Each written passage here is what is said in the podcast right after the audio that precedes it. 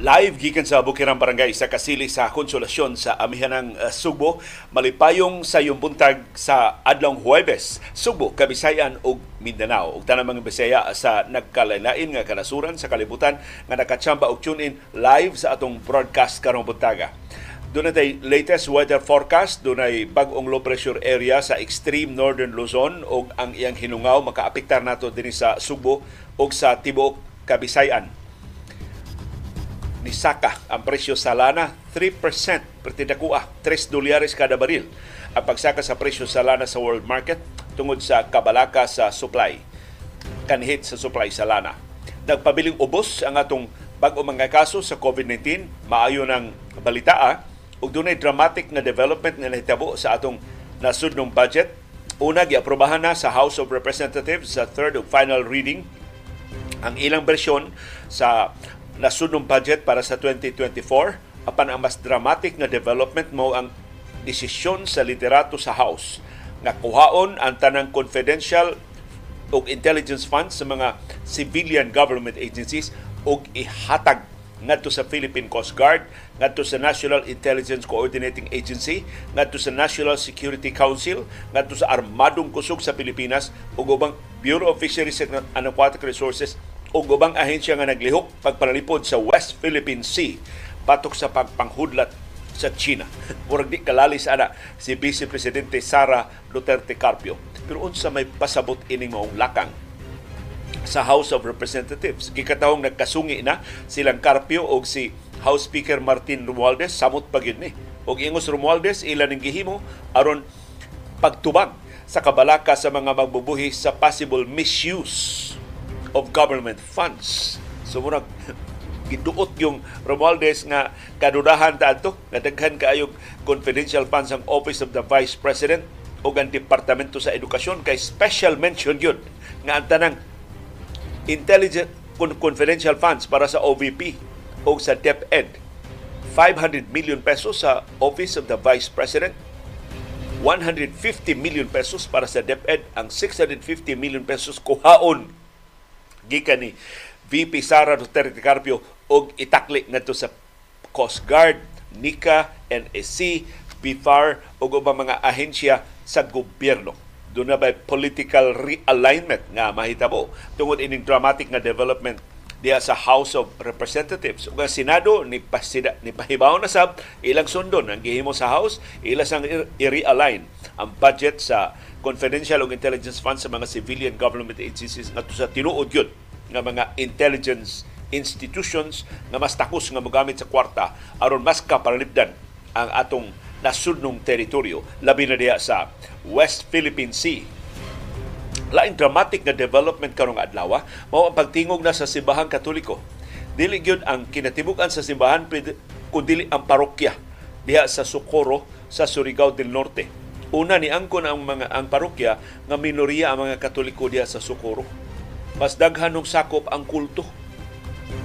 Ining Socorro Bayanihan Services Incorporated. Pero ilang gidasunan, ug mao ni dramatic kay nga pamahayag sa parokya sa Socorro, ilang gidasunan ang mga pasangil nga giabusuhan, gipahimuslan sa kulto ang ilang mga sakop diya sa sitio Kapihan sa Barangay Sering sa lungsod sa Socorro sa Surigao del Norte. Doon na ba'y mga ebidensya as ibang katoliko ini seryoso nila pagdasod.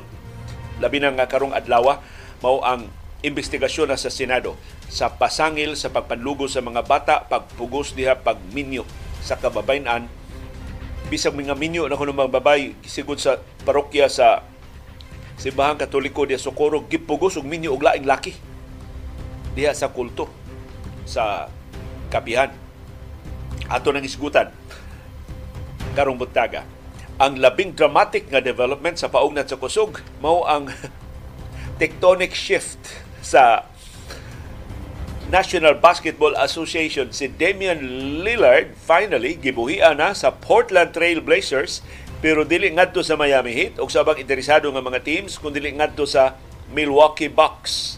Magkuyog na si Lillard o si Yanis Antetokounmpo ang duha ka unhappy superstars magkuyog na og si Magic Johnson ingon kamakalilisang sa pick and roll ni Yanis Antetokounmpo o ni Damian Lillard kinsa may mga haspagsagang sa kadominante sa Milwaukee Bucks. So lipay si Yanis, posible mo perma na nag-extension sa Milwaukee Bucks. Si Lillard ningon sa I'm excited. So kuha siyang pangangkon nga adto ra siya moduwa sa Miami Heat. Karon ingon na si Lillard kinsa may mobaliban mo Paris ni Yanis Antetokounmpo? Giunsa man ni pagmaniobra sa Portland Trail Blazers ug sa Milwaukee Bucks si Jimmy Butler ni reklamo na posibleng dunay tampering. Nga gihimo iyang giawhag ang National Bureau of Investigation Correction, National Basketball Association sa pag-imbestigar ining maong trade. Ang lain dramatic nga development ang pagkapildi ni Marceline Didal.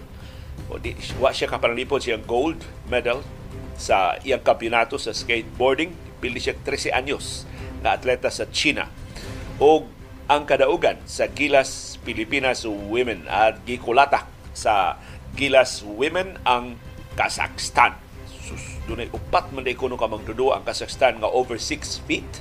Ang gitason wa papi, paperi ang mga Pilipina gipili nila ang Kazakhstan pagdaog sa unang duwa. So ang Gilas men o Gilas women polos ni daog sa una nilang mga duwa sa Asian Games o sa atong viewers views ang mapuslano ninyo nga mga opinion nga inyong gipadayag mahitungod sa mga isyong natuki o wa matuki sa atong mga programa. O sa atong kasayuran kinoy ko yan kining pagkapildi ni Marjeline Didal nakapabanhaw na sab sa paningil sa mga Subuanon. Hain naman ang skate park nga gisaad sa Cebu City government pagpasidungog sa Garbos Lahog, Cebu City nga si Marjeline Didal. Nga nung hangtod karon wa pa man gyud matukod. Mo na itong kuykuyon karong buntaga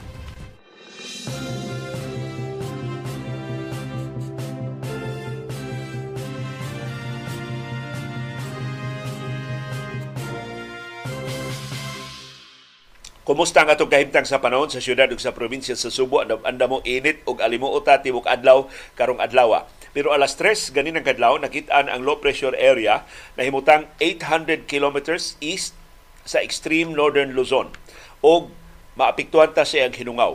Ang tibok syudad ug probinsya sa Subo, ang Bohol, ang Sekihor, ang Negros Oriental, igo sa hinungaw ining low pressure area nga nakit-an sa extreme sa Northern Luzon.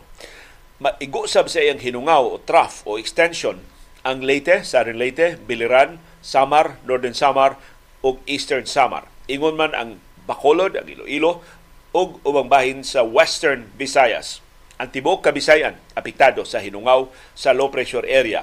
Ingon man ang Zamboanga Peninsula sa Mindanao nga naglakip sa siyudad sa Zamboanga ang Northern Mindanao nga naglakip sa Cagayan de Oro City, ang Caraga nga naglakip sa Butuan City, ang Davao Region nga naglakip sa Davao City. Parihag kahimtang sa panahon nato din sa syudad sa probinsya sa Subo dominahan sa hinungaw sa low pressure area. So dunay dakong kahigayunan sa pag-uwan-uwan karong adlaw diri sa ato.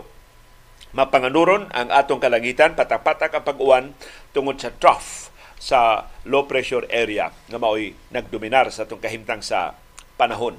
Way tutaligsik, wa pay uwan, pero medyo baga-baga mga panganod diri sa among bukirang barangay sa Kasili sa Konsolasyon. Kumusta man ang aktual ninyo nga kahimtang sa panahon? Palug ibutang diha sa atong comment box aron atong masumpay ining latest weather forecast sa pag-asa. Pero sa samang higayon, mangandam ta sa posibleng kausaban sa panahon, mukalit lanig bundak ang uwan o kusog ang huro sa hangin, di ta makapanira dahil sa itong mga bintana, posible nga mabasa ang atong kabtangan diya sa sud. Or kung doon may mga lakaw, but, pangandam na mo daan sa inyong mga lakaw, magdaan mo diha o mga pandong, magdaan mo diha o mga payong, aron nga just in case magkinaunsa, makahulbot mo dahil diha sa inyong mga tinaguan, maka panalipod mo, makapasalipod mo gikan sa pagkabasa sa uwan. Kay kahasol man, maigo, mabasa na ta sa uwan, malubong pagita sa baha. So ang inyong ruta, planuhan daan, ayaw mong agi sa mga flood-prone areas, labi na karong hapon. Kay maunay kasagaran nga ibundak sa uwan. Dini sa atong syudad o sa probinsya sa Subo o sa Tibo Kabisayan. o sa dakong bahin sa Mindanao tungod ining hinungaw sa low pressure area nga naa sa eastern part sa extreme northern Luzon pertira niyang layua pero igo ta sa trough o sa iyang extension o sa iyang hinungaw.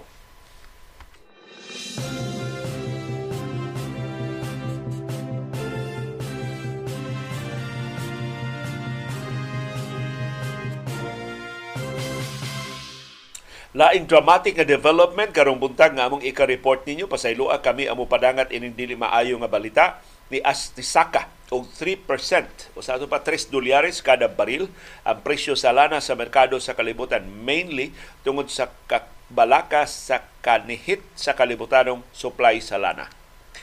Ni paak na gyud. Ang dako kayong laslas sa produksyon sa Saudi Arabia nga usa ka milyon ka baril kada adlaw ang giwagtang sa iyang produksyon ug ang Russia.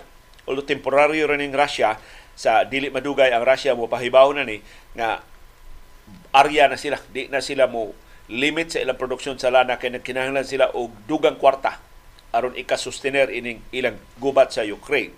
Ang laing rason ngano nga mas nabalaka ang mga oil traders sa kanihit sa kalibutan ng supply sa lana mao ang pagtibugsok sa sa supply sa Estados Unidos. Shale oil man ang gisaligan sa Estados Unidos sa ilang oil production ni tidlumsap ang produksyon sa Estados Unidos. So bisag dili sakop ang US sa OPEC Plus pero kining pagtidlom sa ang produksyon nakapasamot sa kabalaka nga magnihit ang atong kalibutan ng supply sa lana.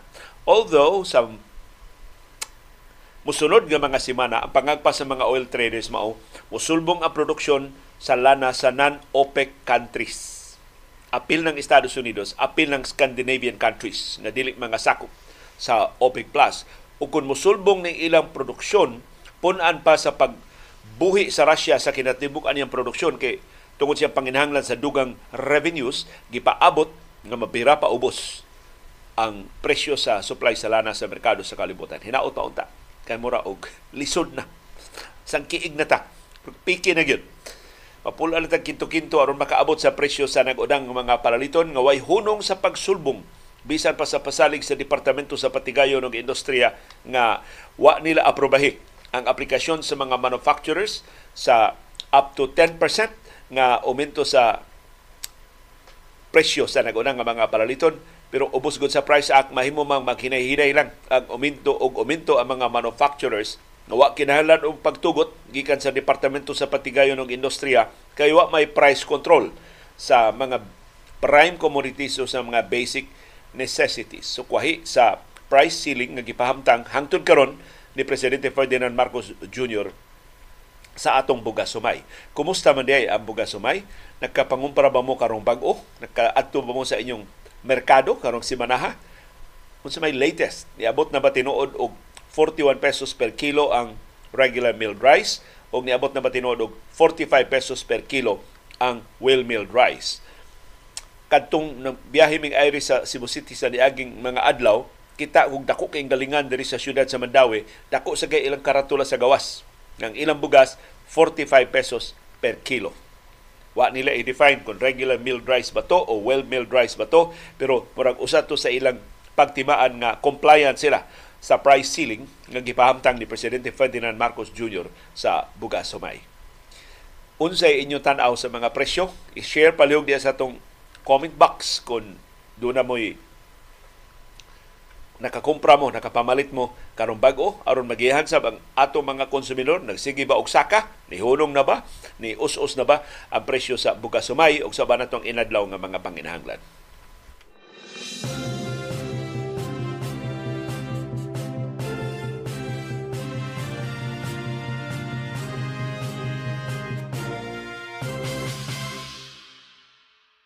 Ang maay balita, nagpabiling ubos ang atong bag mga kaso sa COVID-19 sa Tibok, Pilipinas.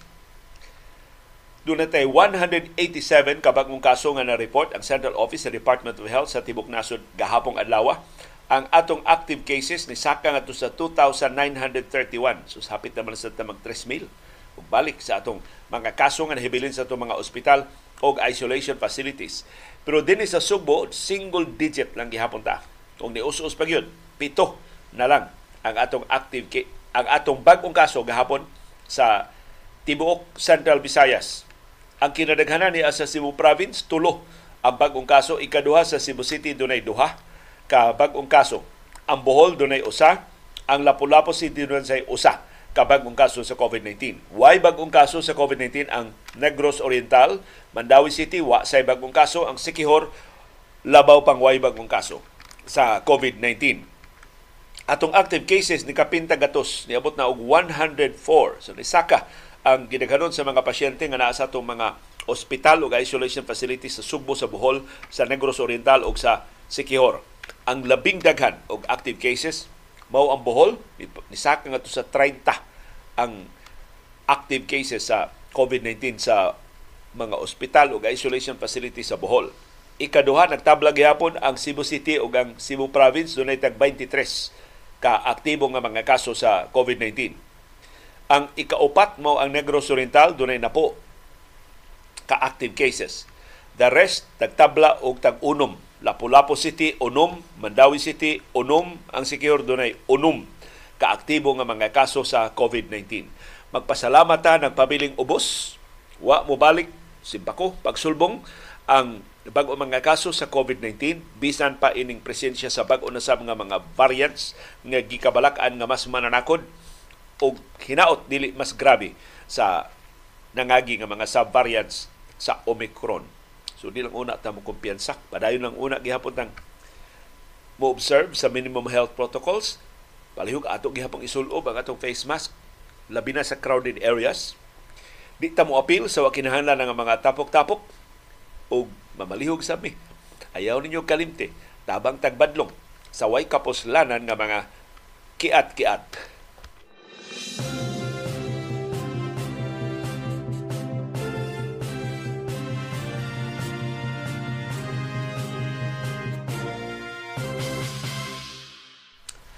Nahadlok og dunay sukaranan ang ilang kabalaka sa mga private hospitals nga mas malangay ang bayad sa Philippine Health Insurance Corporation sa ilang mga claims tungod ining pagkabiktima nila sa hacking. Naigo sila sa Medusa ransomware attack atong niaging simana.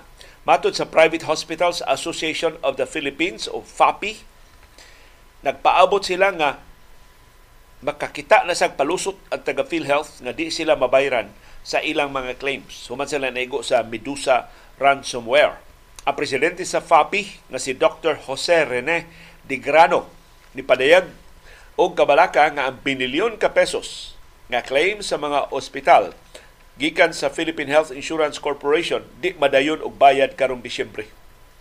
Kay gisaaran man sa PhilHealth ang mga private hospitals nga dili tanan mabayran pero dakong bahin sa ilang obligasyon ngadto sa mga ospital ilang bayran by December this year. Hatagan na silang tulo ka buwan nga lugway pagpangandam aron masettle ang mga claims o makabayad na sila sa ilang dako na kay utang ngadto sa mga ospital both public o government hospitals.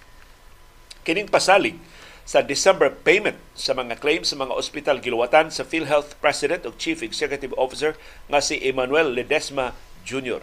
Pero ang pasalig giluwatan sawa pa ning ransomware attack sa kinatibuk-an sa sistema sa PhilHealth. Ang gisaad sa PhilHealth nga bayran karong Disyembre 10 bilyones pesos sa tanang mga claims kabahin sa tanang mga claims sa private o government hospitals. 10 billion pesos nakuha anang kwartaha. Makatabang unta kay na sa mga ospital pero Wa na kayo klaro. Madayon ba ni tungod sa ransomware attack.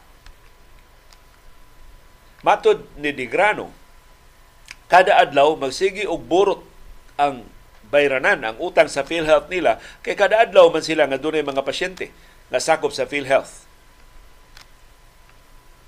Dili sad makabalibad ang private hospitals sa mga pasyente.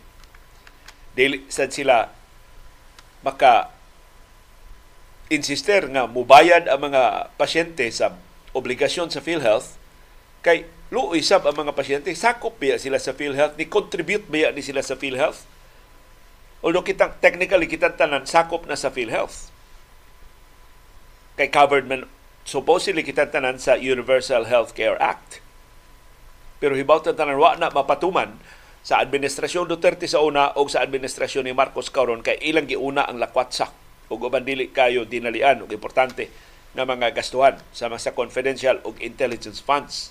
Mo nang nihit hantud karon way klarong pundo ang Universal Healthcare Act. So ingon ang mga ospital dili man nila kontra ang mga pasyente ang PhilHealth mo sad-an ini. Yang PhilHealth ra ba mo tapion, mo pasalipod sa mga private hospitals nga nganong wa maka-avail sa mga benepisyo ang ilang mga miyembro. Gipasabot sa FAPI nga ang kalangay sa pagbayad sa PhilHealth nakapainutil na, nakapapiang na o hapit na makapasira sa gagmay nga mga ospital.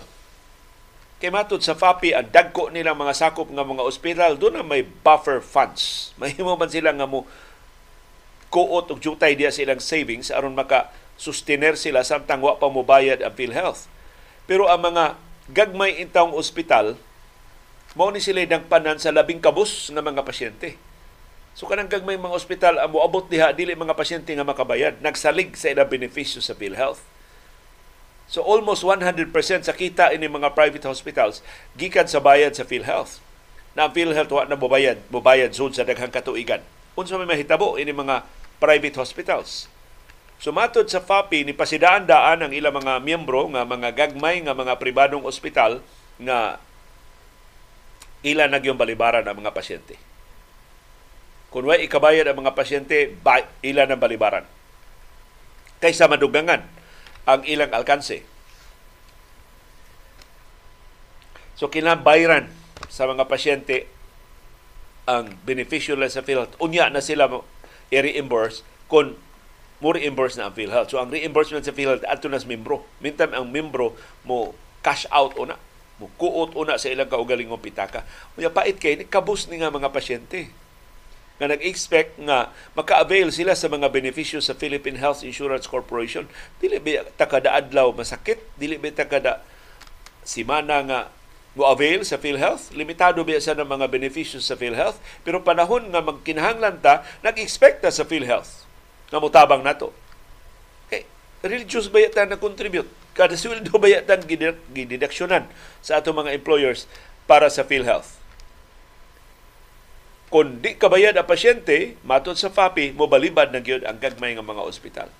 Na sorry, wa mi bayri sa PhilHealth, di na mi ka-sustainer sa mga operasyon, di na mi kapanwildo sa mga doktor o sa among mga nurses, o musamot ang among alkanse kung magpadayon mi pagdawat og dugang nga mga pasyente.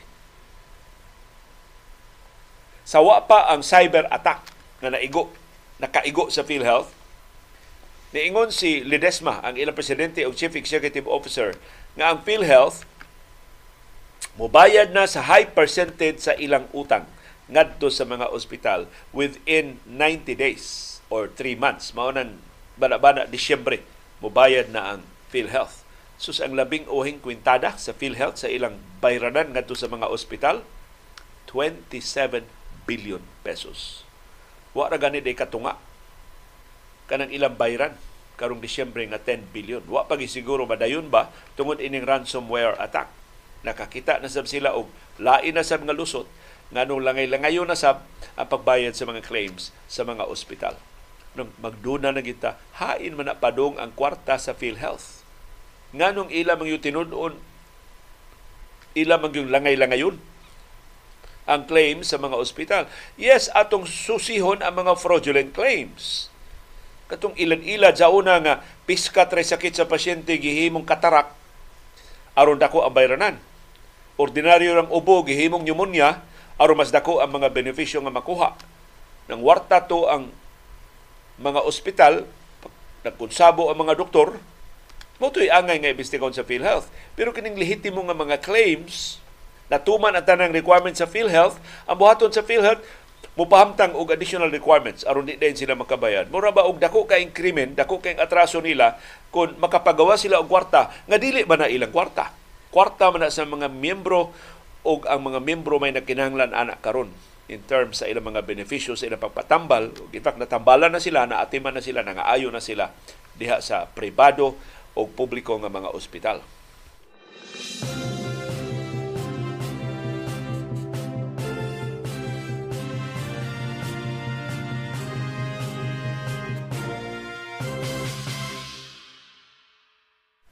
Dili binuang sa laing ahensya sa gobyerno nga usahay ato na lang mataligaman tungod sa pagtuki natong mas dinalian o mas dagko nga mga kontrobersiya. Ang Philippine Charity Sweepstakes Office PCSO giimbitar sa Senado kay nag-public hearing ang Senado inibalaod nun sa pag himong mas ligdong sa mga operasyon sa PCSO o sa mga government-owned and controlled corporations.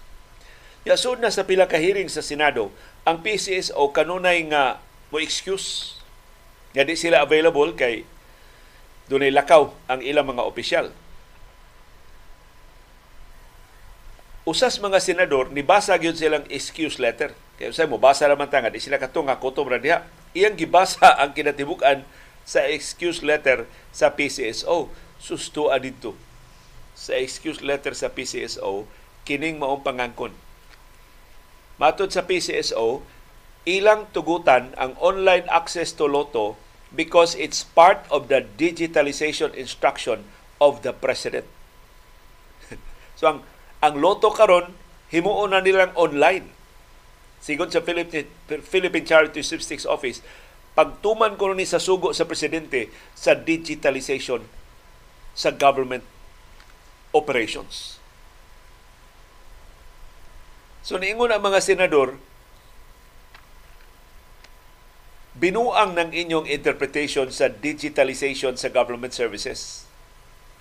Di ba kayo nag-isip sa PCSO? Mumaray sukmat ni Senate Minority Leader Coco Pimentel nga may nakabasa ini binuang nga suwat sa Philippine Charity Sweepstakes Office. Is that the meaning of the digitalization program of the government? Mo na inyong hubad sa digitalization sa mga government operations. That is to enhance government processes, how the people deal with the government. Hindi yung to promote gambling using digital means. Kanang digitalization ang pasabot sa mahimong masayon, kung sa paghimong masayon sa access sa publiko sa mga transaksyon sa mga serbisyo sa gobyerno. Kung nahimo digital na ang pagbayad, digital na ang filing of requirements, digital na online na lang ang ubang mga transaksyon sa gobyerno, mo na tuyo sa digitalization sa government processes o government operations. Dili ang pag-promote og online gambling.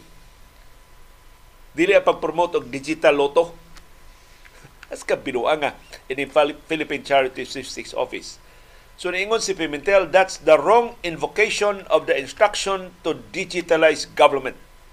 Gilubag pag-ayo sa PCSO ang mandato sa digitalization sa government operations aron pag legitimize sa ilang online loto o sa pagpalapad pa sa ilang mga sugal. So matod ni Pimentel, puno na siya ining excuse excuse sa taga PCSO Ipasaka siyang motion pagsupina sa mga opisyal sa PCSO. Ug tungod siyang motion, giaprobahan sa Senate Games and Amusement Subcommittee ang pag-issue og supina batok sa mga opisyal sa PCSO. Meaning aning supina, compulsion ni. Pinugsanay na ni. Nga pagpatammo, di kay kamutambong i-contempt ka of the Senate, mahimo kanilang ipapriso mahimo kanilang ipadakop kay dunay contempt powers ang Senado. Apil sa isyuhan og supina mao ang chairman sa Philippine Charity Sweepstakes Office nga si Juni Kua ug ang general manager sa PCSO nga si Mel Robles. Na kinis Robles feeling how no ni kaayo diha sa Philippine Charity Sweepstakes Office. Mga kongresista o mga senador isnab isnabon ra ining Mel Robles. Kay nagtuon ni Mel Robles, di siya madutlan Di siya maapiki sa administrasyon tungod sa kalig-on sa Embaker. Kay kinis Mil Robles, dako ning opisyal, in fact, kanhitig pamaba ni sa Iglesia ni Cristo. Sukad pa sa administrasyon ni kanhi Presidente Rodrigo Duterte, gibutang siya sa PCSO, wa siya matangtang hangtod karon. Ug parang Robles, ayaw ko yung hilabti kay Iglesia ni Cristo ang akong baker. Wa gini siya mahilabti sukad sa una karon nang isog na ang mga senador. Gipasupina na siya. Tanaw na to. Mo excuse bagihapon, mo absent bagihapon ang General Manager sa PCSO nga si Mel Robles o ang chairman sa PCSO nga si Juni Kua. Hulga ang mga senador ilang ipadakop silang Robles o si Kuwa kundi gihapon mo tunga sa sunod nilang hearing. Ang public hearing gitumong sa pagsusi sa integrity sa government-owned and controlled corporations GOCCs labi na sa mga gambling agency sama sa Philippine Charity Sweepstakes Office o PCSO.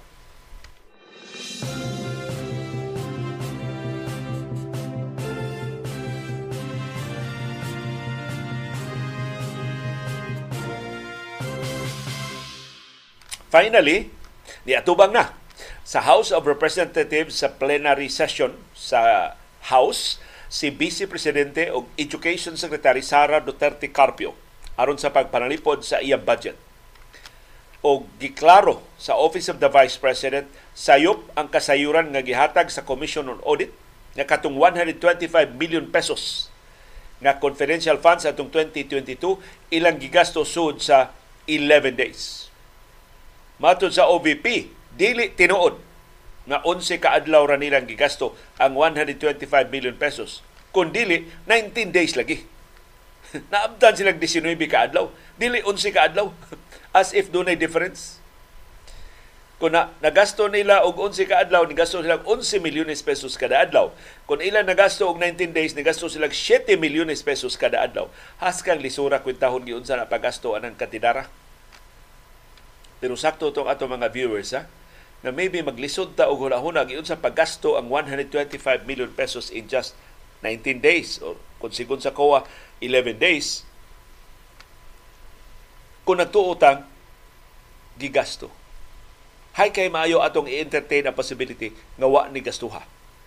Mas dali man mawa ang kwarta nga di gastuhon kapilar may paghipos sa kwarta. Kung gitipigan ni eh, para sa umaabot nga mga katuyuan, umaabot nga mga kalihukan na pulos dunay 2025 ug 2028.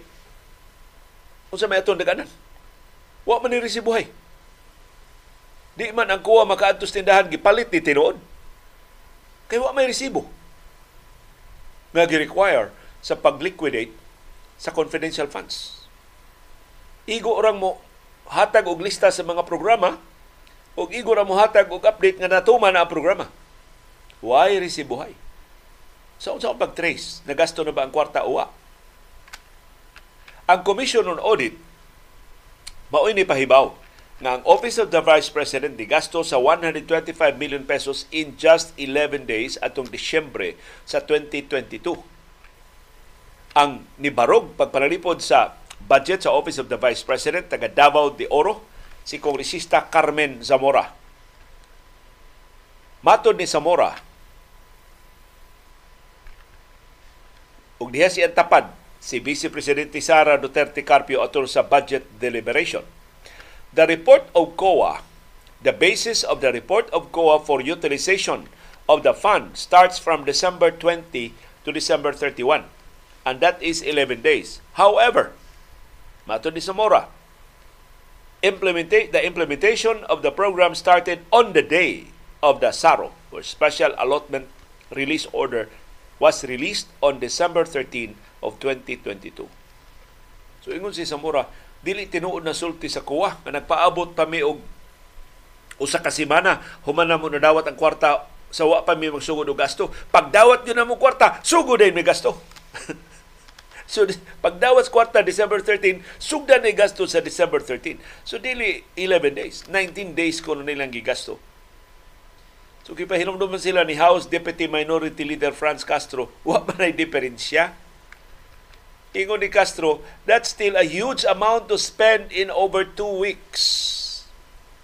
O ingon si Castro, walang pahinga, walang holiday ang paggasta ng confidential fund.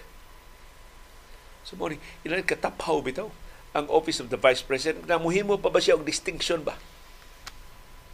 Na klaro na gid kaayo ang iyang kagastador, ang iyang insensitivity sa paggasto ining kwartaha nga di man gani siya unta angayan nga hatagan ining kwartaha kay may item para confidential funds sa Office of the Vice President ni adtong tuig 2022.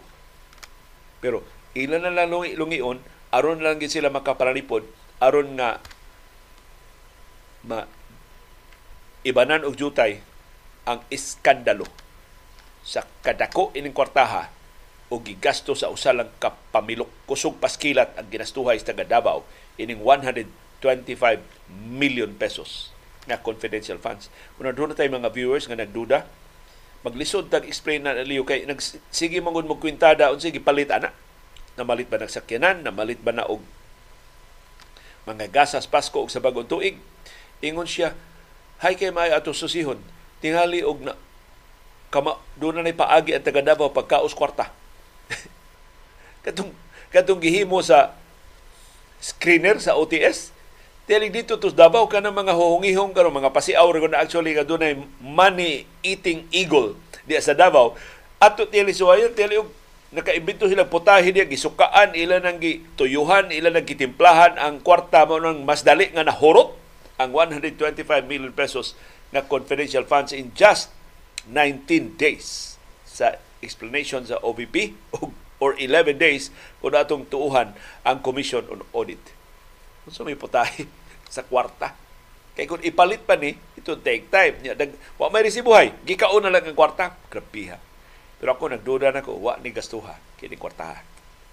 Kini kwartaha, wa na. Gitipiga na ni para o maabot nga mga gastuanan.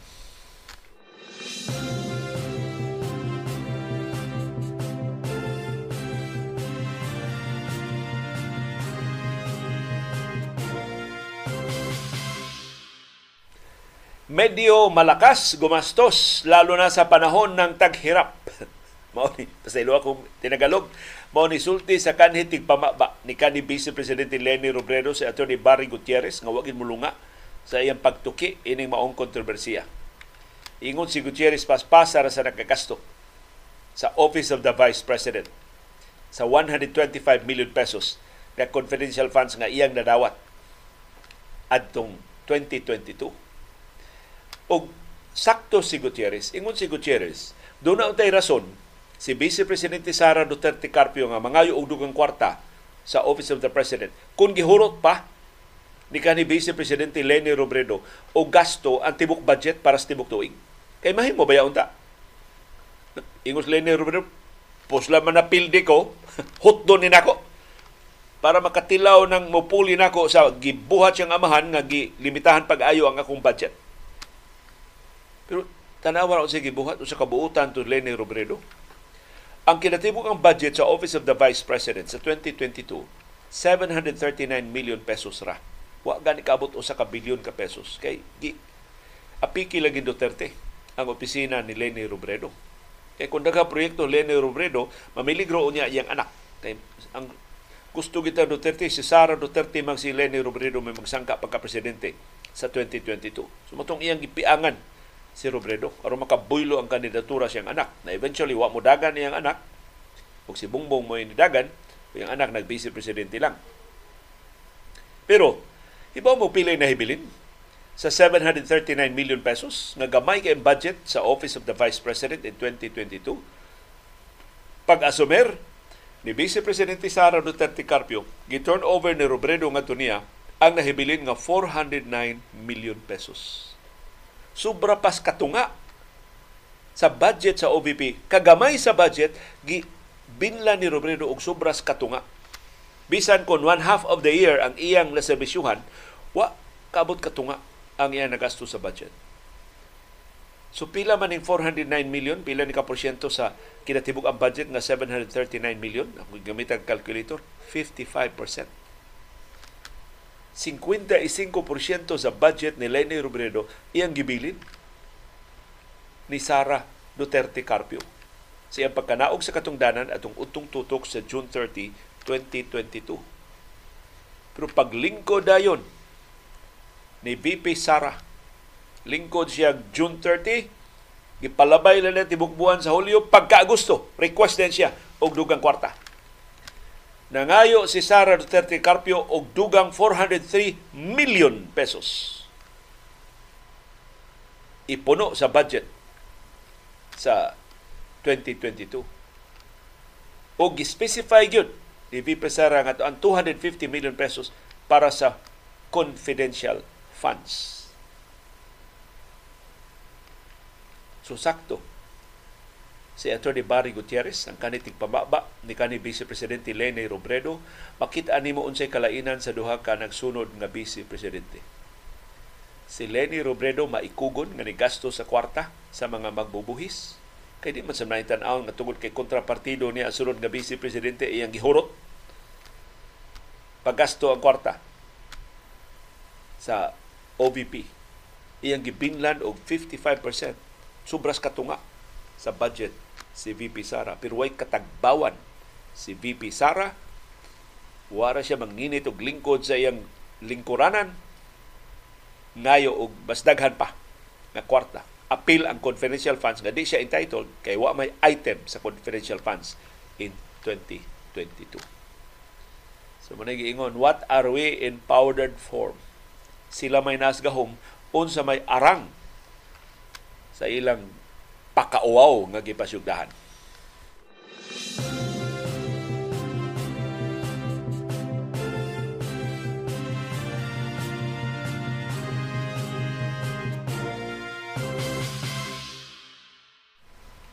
Niya ang kinatibugang suwat ni VP Sara Duterte Carpio ngadto sa Department of Budget and Management.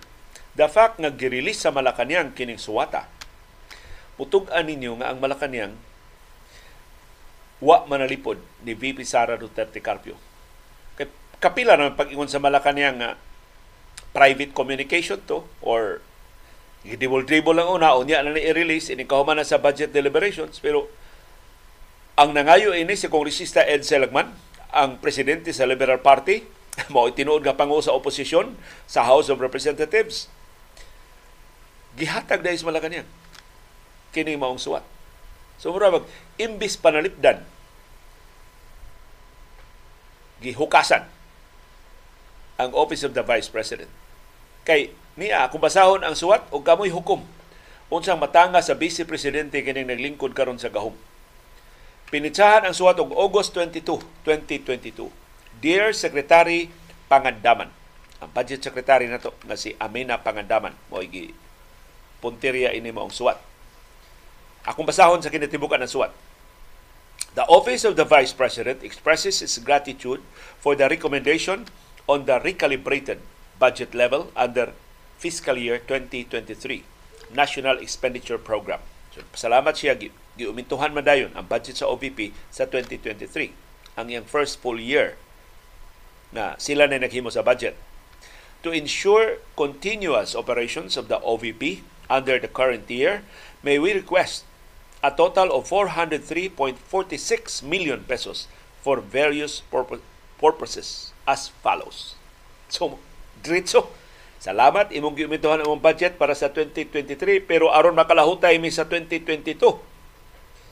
August, September, October, November, December na pa may lima ka na hibilin, hatagi mi og 403.46 million pesos para sa mosunod nga katuyuan. Gilista din. Number one, augmentation of financial assistance and subsidy. Ingon ang Malacanang dili augmentation. Pero ang request mismo sa Vice Presidente, augmentation ang iyang gipangayo para financial assistance and subsidy. Niya ang detalye.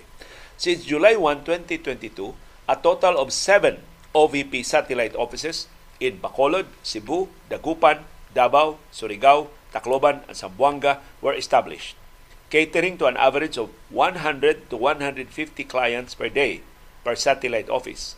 A total of 294.72 million pesos is projected based on the actual turnout of approved applications for medical assistance.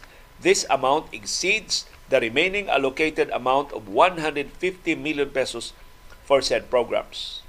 So ang kwarta intang linear bredo nga nahibilin para sa medical benefit, medical assistance, 150 million. Kay pila? So, karon ang budget sa OVP, 2 billion.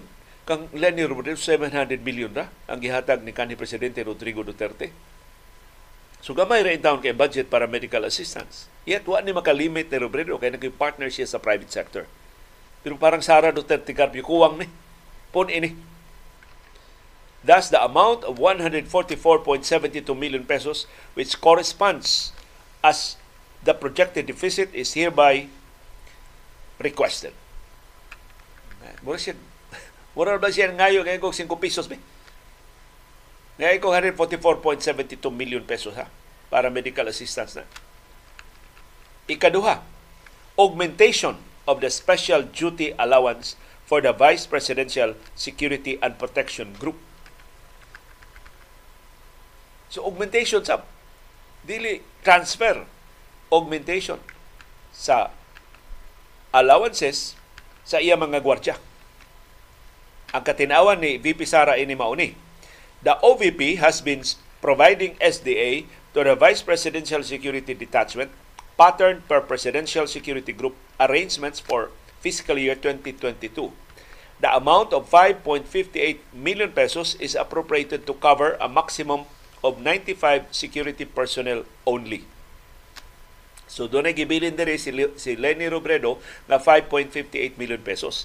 Pero para na sa 95 security personnel, kay maoro may iyang gwardya. With the creation of the Vice Presidential Security and Protection Group, with 450 personnel, complement, an additional amount of 8.74 million pesos is hereby requested. So ingon si VP Sara, 95 ra man tong gwardyang Robredo, in fact less than 95 ra ang aktual nga gwardya, murag 80 plus ra. Ang ako 450 man. Ang akong gwardya, tagi ko ba og 8.74 million pesos para SDA allowances sa iya mga gwardya. Special duty allowance. Giga, patong sa ilang sweldo, napa sila special duty allowance. Kitay nag-abaga Og ikatulo, additional 192 coterminous and contractual positions. Nanguha siya og dugang mga trabante o pasilduhan niya sa DBM. The OVP intends to roll out several projects this year to include one, the establishment of three additional satellite offices, dugangan pa niya ang mga satellite offices. Ikaduha, augmentation of the Libreng Sakay program. Number three, roll out of three OVP food trucks to serve as mobile kitchen for nutritional programs and disaster response activities. Temparahod. Na ay food trucks ang OVP. Nakakita mo food trucks sa pag-atake atong bagyong Egay, bagyong Falcon, nga naigo sa pipila ka bahin sa Luzon. Huwag kita kadungog og food trucks gikan sa OVP. Yet, niya si food trucks nga gipapalit ug ikaupat implementation of Peace 911 ang peace building initiative niya diya sa siyudad sa Marawi Marawi to fully implement said projects a total of 192 positions with an annual budget requirement of 107.46 million is hereby requested. Gigan, di sara, no? Yang suwat ba? Tukuri ko og 192 ka posisyon, mukuha ko og 192 ka trabahante, pasulduhin na og 107.46 million pesos. Grabe ha. Wa maning mga trabahantia sa panahon ni Lenny Robredo. Ganun daghan man itong proyekto. Ganun daghan man itong programa. Karon, daghan kay siyang trabahante. Sa proyekto sa Office of the Vice President. Ang katapusan, o most exciting part sa suwat, confidential funds. Iya pang gibutang title, confidential funds.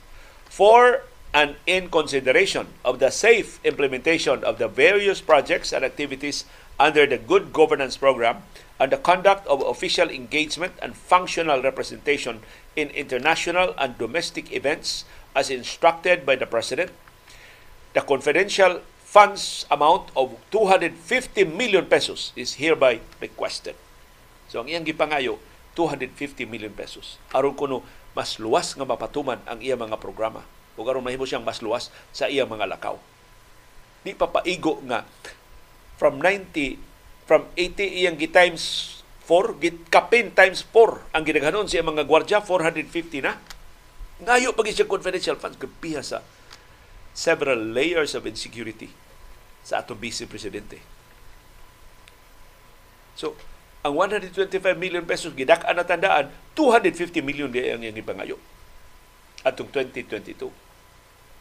The Office of the Vice President is committed to formulate programs, projects, and activities relevant to national security and peace and order and is devoted to implement the PPAs with proper security safety protocols for the benefit of the institution through OVP satellite offices, its partner stakeholders, and the general public. So, daghan ako gwardya, tagi pa jud ko confidential funds para mas luwas pa jud ang pagpatuman sa akong programa. O mas luwas pa gid ko sa akong mga lakaw. Thank you for your usual support to the Office of the Vice President. Very truly yours, Sara Z. Duterte. So sa iya ding opisyal nga mga komunikasyon, wa niya dada ang apelido sa iyang bana. Pero mao to, ang blatant kaayo nga disregard sa bisan unsang kaikog. Mura ba siya, vice presidente ko, mas popular ko sa presidente, hatagi ko be, og 403 million pesos. Kay daghan kay kog nahuna-hunaan nga mga proyekto aron mahimong mas luwas ang pagpatuman ini dugang mga proyekto nga kung nahuna-hunaan. Yan butagi confidential funds ha, na 250 million pesos para wag isabit ang implementation sa akong mga projects. As kademanding suwata. And the fact nga giluwatan ni siyang kinatibukan sa Malacanang nagpakita nga ang Malacanang muragi hilasan na sa bining suwata ni BP Sara Duterte Carpio. Although ang gihilasan sa otros ang hilas. Murag nagpalabuanay lang ni sila sa ilang kahilas. Ang anak sa diktador nga si Ferdinand Marcos Sr. o ang anak sa bagong diktador nga si Rodrigo Duterte.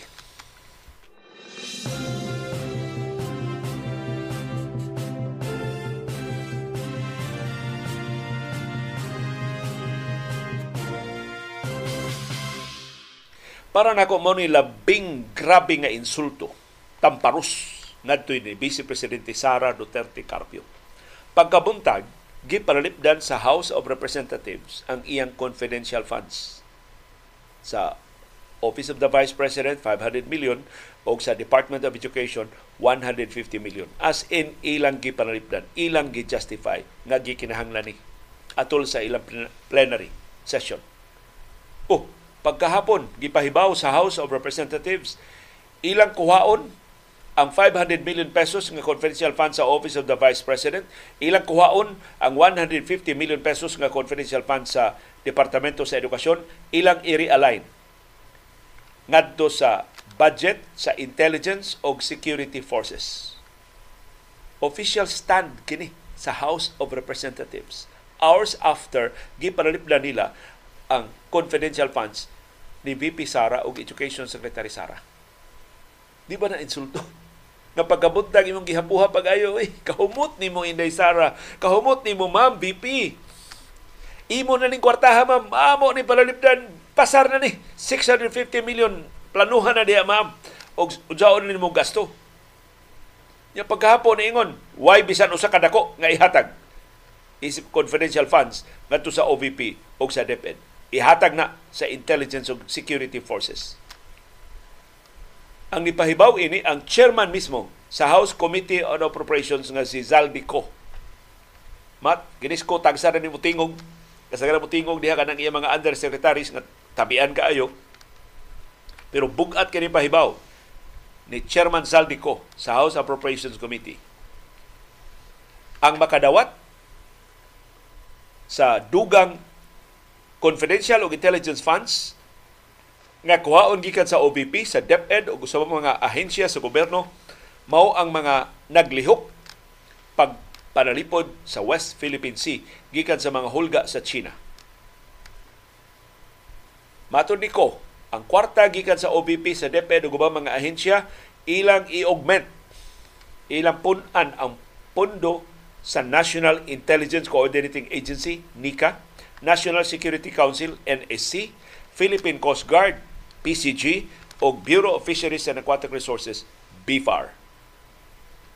O kining maong kauyunan, nakabot ni sa mga pangu sa mga major political parties diya sa House of Representatives. Kay ngilnging may coalition sa mga partido.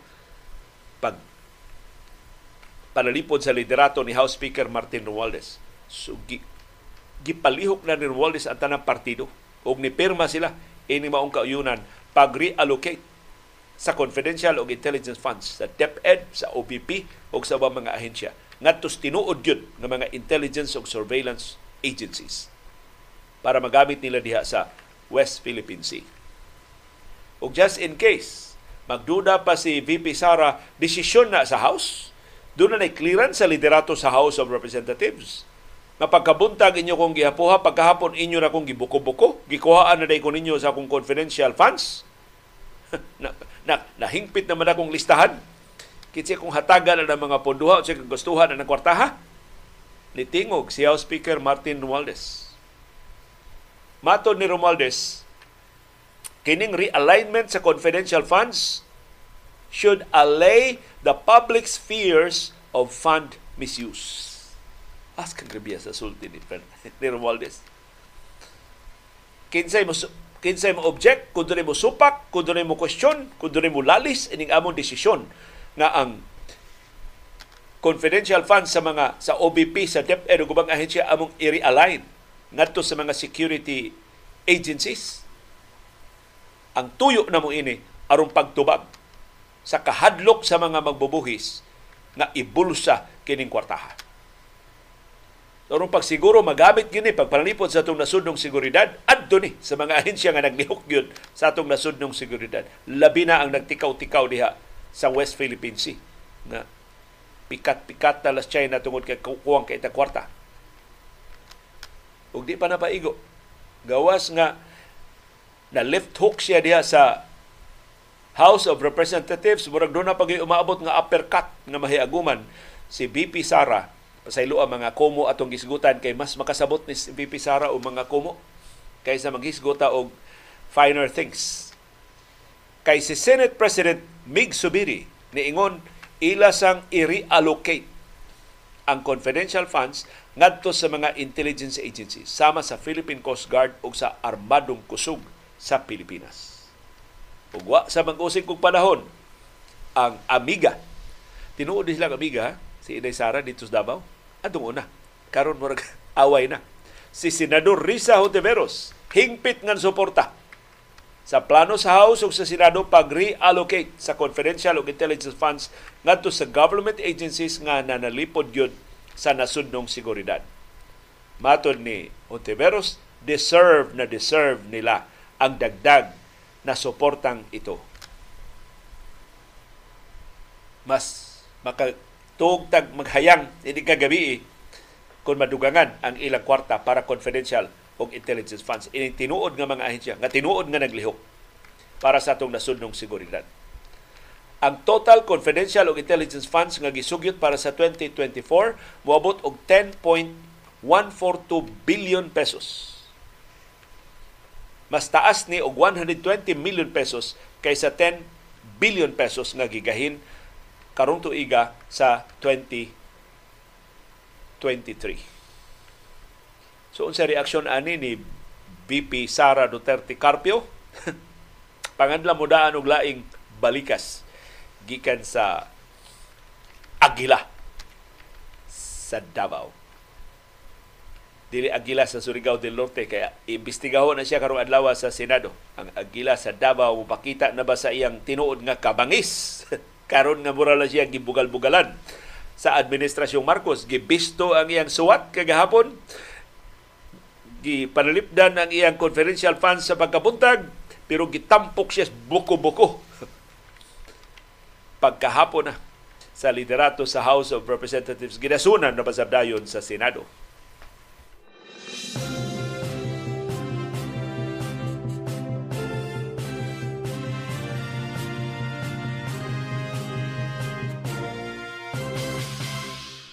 Ug human gipahibaw nga wa nay confidential ug intelligence funds ang Vice Presidente ug ang Education Secretary giaprobahan sa House of Representatives ang budget para sa sunod tuig. Ang aprobado nga budget ni kabat og 5.768 trillion pesos. 5.8 ato na lang i-round off 5.8 trilyones pesos ang budget sa 2024 sa third ug final reading na ni. So gikan sa House version waadto na ni sa Senado. Pero do na pay edit nga himuon na ni kadtong pag-realign sa confidential ug intelligence funds. Dunay komitiba nga gitukod aron paghingpit sa realignment. Pilay ihatag out of the 650 million pesos nga makuha gikan sa OBP o sa DepEd, pila ihatag atos Coast Guard, pila ihatag sa NICA, pila ihatag sa BIFAR, pila ihatag sa NSC. Mao na himuon ini maong komitiba. Pero di lang ang OBP o ang DepEd, hastang ubang civilian agencies na nag kopya-kopya ra nangayo sad og confidential funds kuhaon sabto ihatag ngadto sa tinuod nga mga intelligence agencies ug security agencies. Ang botasyon 296 ang nipabor sa budget, tuto ang nisupak, why ni abstain. So tutura ang nisupak, so posible ang mga sakop ra ni sa Makabayan Block mo ni supak sa budget. Atol sa plenary session, gitukod sab sa House of Representatives ang komitiba na mo'y mususi sa proposed amendments. Mo ni estilo sa House. Ilang aprobahan, niya pagkahumas approval, i-amend ang ilang giaprobahan. Ang mga sakop ining komitiba naglakip nilang Kongresista Elizalde Co, mo chairman sa House Committee on Appropriations. Kongresista Stella Kimbo, na mo'y senior vice chairperson sa House Committee on Appropriations. O si Kongresista Manix Delipe sa Zamboanga City nga mo'y House Majority Leader o si Kongresista Marcelino Libanan sa four-piece party list nga maoy House Minority Leader. Miga, taga-administrasyon pulos ang majority o ang minority. Kay ila raman sa Libanan Kining giaprobahan nga 5.8 trillion pesos nga budget sa 2024 mas taas og 9.5% kaysa budget nga giaprobahan karong tuiga nga niabot og 5.3 trillion pesos. Pero sa iyang bahin, ang usas ni supak sa budget si Kongresista Arlene Brosas sa Gabriela Party List niingon gamay ra kayo ang gahin sa labing importante nga mga panginahanglan sa nasod Usa sa gitumbok ni Brosas ang kagamay sa gahin para sa National Food Authority NFA nga may kitahasan sa pagpamalit og tipasi pagsiguro nga doon tay igo nga supply sa bugas sumay sa Pilipinas. 9 billion pesos ra ang gigahin para sa National Food Authority. Popariha ras kantidad nga gigahin karong tuiga nga nagka-problema ang NFA pagpamalit og mga tipasi. Ingon si Brosas, Sukwahi kayo ang mga programa sa Administrasyong Marcos ug sa kwarta ngayong gigahin sa mga ahensya nga mopatuman sa iyang mga programa. For example, usa sa mga programa sa 2024 mao ang pagpamalit og 470 473,683 metric tons sa tipasi nga tag 19 pesos kada kilo. Mo na as budget. Pero sa aktual, gipasakaan na dito 23 pesos per kilo. So kuwang nadaan ang kwarta. Ingon si Brosas, kung tumanon kining projection o kining plano sa Administrasyong Marcos, ang NFA kinahanglang hatagan og 101.2 billion pesos aron makapalit sa mandated nga 20% sa local production sa bugas sumay. So hasta programang Marcos wa magka wa suportahi sa iyang proposed budget Kini ba lang, klaro kay bitaw ni nga, o sige, gasto ta diya, gasto sa ta dire, gasto sa ta dito. So ay pagtanaw, igo pa ba ni atong kwarta? Taka lang ba siya tudlo-tudlo, gasto ta, ato ng gastuhan, tukod tag housing, tukod ta dinhi, tukod ta dito. Kunya, iyang kwartang gigahin, pating gamituya ra. Dili makapatuman. Muro ba ng amahan? Ang magkabuangan, de, palit ko bagong auto de, sige. Ang kamanghuran, de, palit sa ko bagong auto de, sige ang asawa ni ningon niya, asa man kwarta, ipalit. Ah, basta, palita. Mo ni gihimo aning administrasyon na karon. Nya kuhao na ang mga detalye ana mabisto nga unsa man ni wa man ni magkadimao ang ilang budget, di man ni motubag sa ilang mga programa. Pero ingon si Brosa samtang nihit kayo ang budget para sa pagpamalit o mga tipasi aron pagsiguro sa food security sa Pilipinas, dako kayo ang budget sa confidential o intelligence fund sa presidente 4.56 billion pesos. Wa ra ba ni sa House nga ilang ibanan. Kuto ba sila sa OBP o sa DepEd. Ang OP dili hilabtan, dili ibanan ang 4.56 billion pesos. Ug wa gyud ni question. Asa man gamito ni Marcos ang iyang confidential ug intelligence funds next year nga 4.56 billion pesos. Sus. Then paragod mo, palaban na ko sa akong Google calculator ha. 4.56 billion divided by 365 no? Kay 365 days man ang usa ka adlaw usa ka tuig. Aron makakuha tag pilay gastuhon ni Marcos kada adlaw. Ang iyang gastuhon kada adlaw Dito kay daghan kay ning digits ha 12.5 billion pesos kada adlaw ang gastuhon ni Marcos. 12 billion 493 million 150,068 centavos ang iyang gastuhon kada adlaw for the next year 2024. Sus, 12.5 billion pesos ang iyang gastuhon kada adlaw. So, palaban na sa tag-calculator, 12.5 billion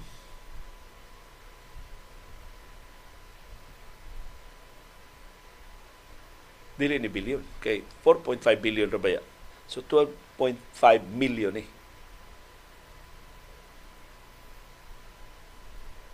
Yes. 12.5 million ang gastuhon sa presidente kada adlaw. Lupig si VP Sara ni gasto lang 7 million a day. 7 million pesos a day for 19 days. Kini kang Marcos for the whole year gasto siya og 12.5 million pesos kada adlaw Palaban tas Google calculator. 12.5 million. Pila ka oras sa usa ka adlaw? 24 hours? Divided by 24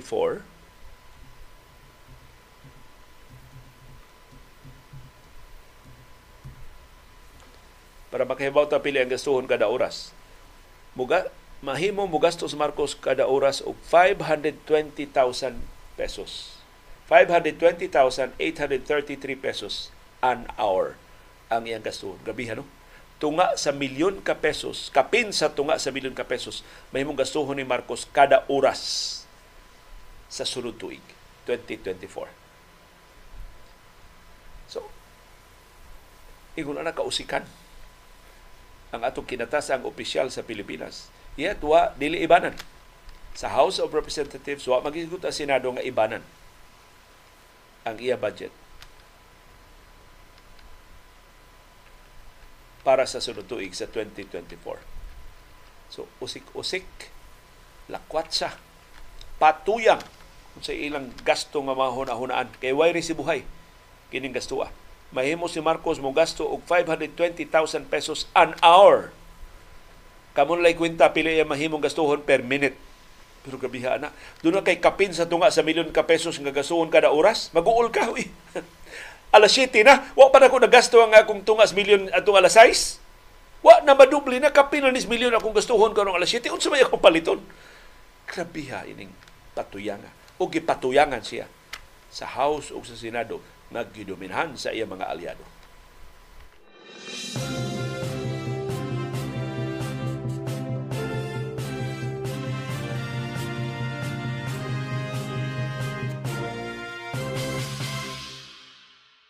Sa ilang bahin, ang Philippine Coast Guard ni auhag sa Pilipino mga mangingisda sa pagsigi na, pagpadayo na, pagdugang pa sa ilang pagpangisda sa Scarborough Shoal o sa ubang mga bahin sa South China Sea. Kay matod sa Philippine Coast Guard, dugangan sa nila ang ilang patrolya. Bisan pa kon hasiod sila sa China. So mas diisog ang Coast Guard, di nang dugangan ang ilang intelligence o confidential funds Si Defense Secretary Gilberto Teodoro niingon ang pagputol sa Philippine Coast Guard sa floating barriers na butang sa China diya sa Scarborough Shoal dili provocation. Susukwahi ko nos pasangil sa China nga pagpanghagit-hagito og dugang tensyon diya sa West Philippine Sea, dili to panghagit ang gibuhat sa Pilipinas. Mato ni Teodoro, we are reacting to their action. Igo ratang nitubag sa ilang pagbutang og floating barriers They moved first. They blocked our fishers. Sila naguna-una. Sila ni babag sa ato mga mangingisda. Ato lang giputol ang babag. aron gawas nun ato mga mangingisda makapadayon sa ilang mga panginabuhi. Ang Pilipinas ug ang China pulos dangangkon sa Scarborough Shoal. Pero tan-aw nato ang mapa. Kinsay dunay mas dako nga claim sa Scarborough Shoal. Sigon sa United Nations Convention on the Law of the Sea o UNCLOS, ang exclusive economic zone mao ang maglakip sa kadagatan nga naa mahimutang within the 200 nautical miles gikan sa imong shoreline, gikan sa imong kabaybayonan. So atong sukdon hain man ni mahimutang ang Scarborough Shoal in relation sa Pilipinas ug sa China nga pulos nangangkon ining abunda kaayo nga tinubdan sa isda diya sa West Philippine Sea. Ang Scarborough Shoal nahimutang 124 nautical miles gikan sa Pilipinas. Sa so, ito ba, well within the 200 nautical miles nga definition sa UNCLOS sa Exclusive Economic Zone o EEZ. Unsa man kalayo ang Scarborough Shoal gikan sa China.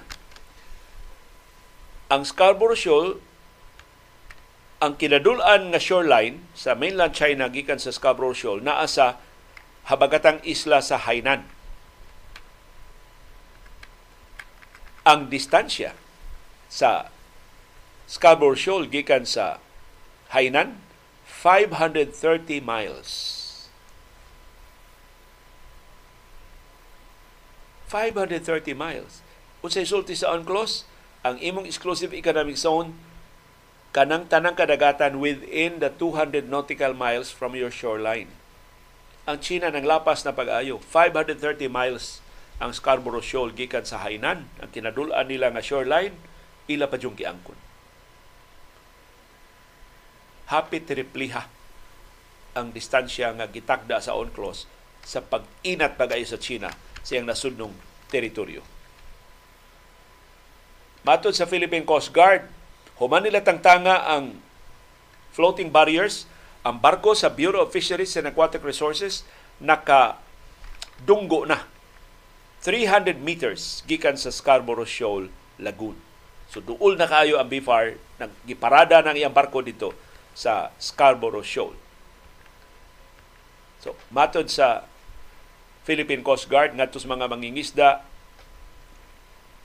dili na malukop ang tibok West Philippine Sea pero karon nga dunay dugang suporta nga gisaad gipasalig ang Kongreso, dunay suporta ang Estados Unidos sa ubang kanasuran, dugangan namo among patrolya, dugangan ang proteksyon sa inyong mga panginabuhi.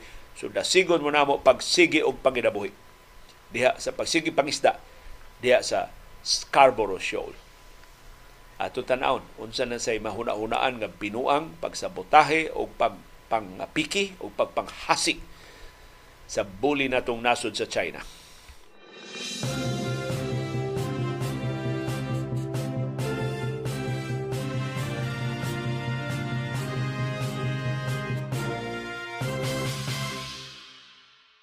Ang Philippine Navy ni pahibawsab nga sunod buwan Oktubre doon na sila bag-ong joint military exercise uban sa US Navy.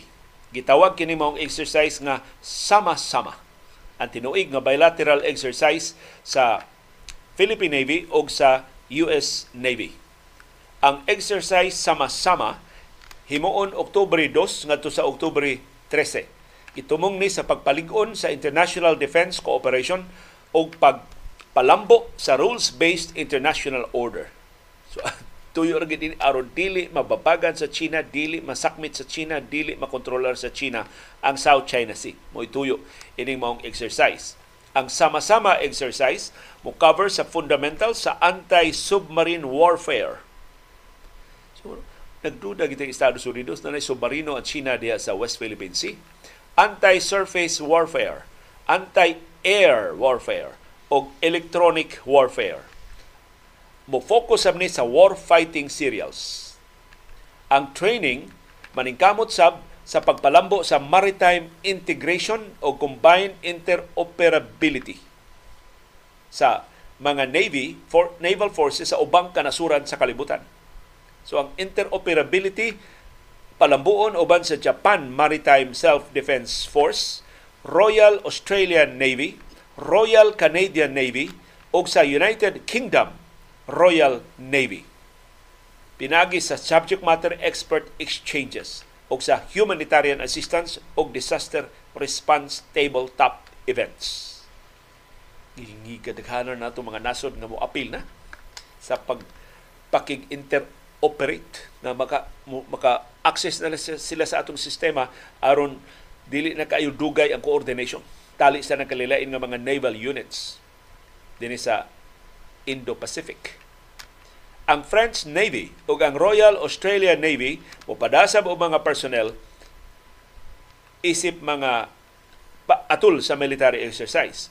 Ang Royal New Zealand Navy ug ang Indonesian Navy mopadasab mo appeal sab sa exercise isip mga observers.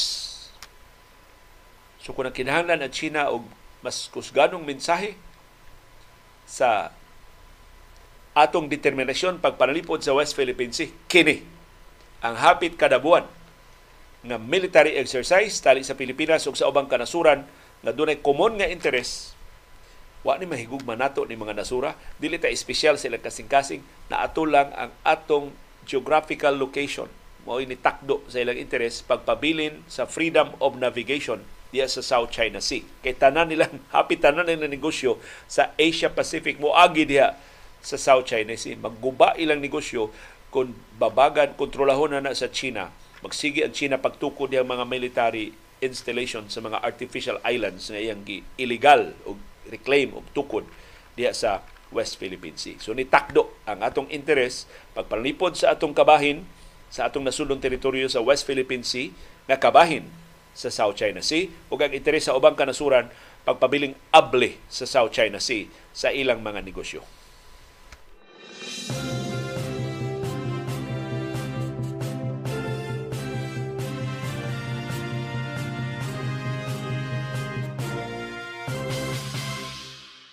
Nitingog na si Bahang Katoliko mahitungod ining pasangil sa kulto sa Surigao del Norte. Ang Catholic Parish diya sa Socorro sa Surigao del Norte, Our Lady of Perpetual Help Parish niluwat og opisyal nga pamahayag ini pasangil sa pangabuso sa mga sakop sa kulto diya sa Socorro. Matod sa simbahang katoliko, the Kapihan Group kay nga ang kulto diha sa Socorro Bayanihan Services Incorporated, Kapihan Group. So matod sa simbahang katoliko, the Kapihan Group has no affiliation with a parish or with any Catholic organization. Kay patuo manggod sa Kapihan Group nga reincarnation ni Senior Santo Niño kana si Senior Aguila. Nga mo ilang giilang nga pangu. Ningon na si Bahang Katoliko, dili na sila wa na sila mangayo og pagtugot, dili sila kabahin sa parokya o sa bisan unsang Catholic organization. Their belief in the Santo Niño is doubtful since their God is not Jesus but J. Renz Kilario. So ingon ang simbahang katoliko, kadurahan na ilang pangangkon nga Senior Santo Niño ang ilang idolo o ang ilang giampuan. Kaya ilang ginoo di man si Hesus Kristo. Ang ilang ilang ginoo kana mas J. Renz Kilario o Senior Aguila. They only use the image of the child God to make their indoctrination appealing to their followers. Gigamit nila si Senior Santo Niño aron mahimong ma mas makumbinser nila ang ilang mga sakop. This bespeaks an insult to this to this, to this image of our strong and solemn faith. So kining gibuhat sa kulto diya Surigao del Norte dako ning insulto sa debosyon sa mga Katoliko ni Santo Niño.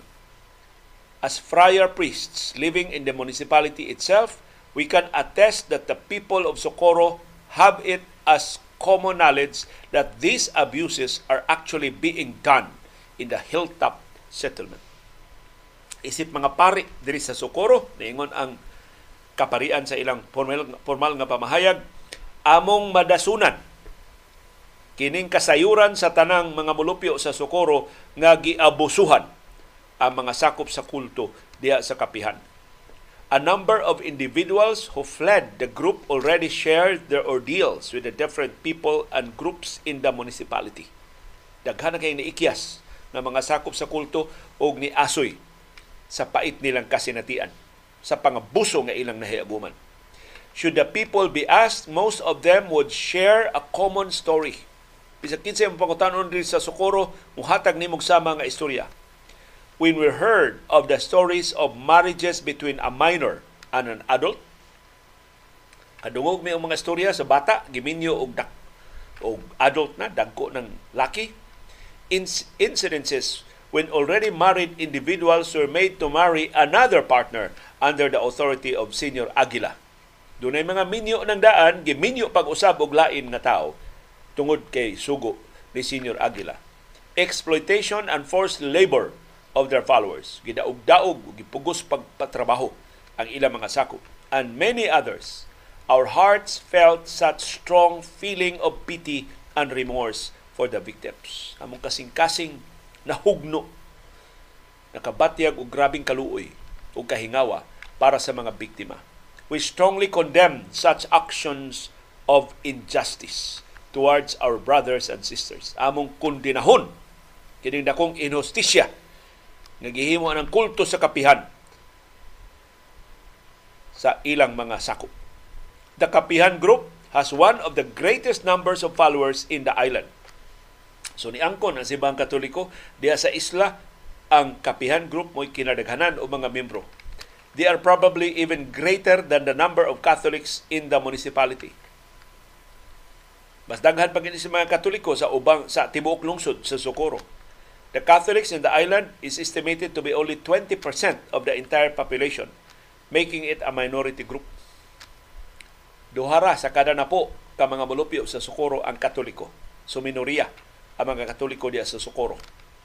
Kapihan followers, educate, naglak ang kiniko ng mga sakop sa kapihan naglakip sa mga magtutudlo, mga trabahante sa gobyerno, mga tricycle drivers, mga mag-uuma, mangingisda, mga pulis, ug uban pang mga professionals sa ilang pagpasakop sa grupo ni baligya sa ilang kaptangan sa gamay kay nga kantidad aron lang mo ipo na sa kulto ilang gibiyaan ang ilang professional employment.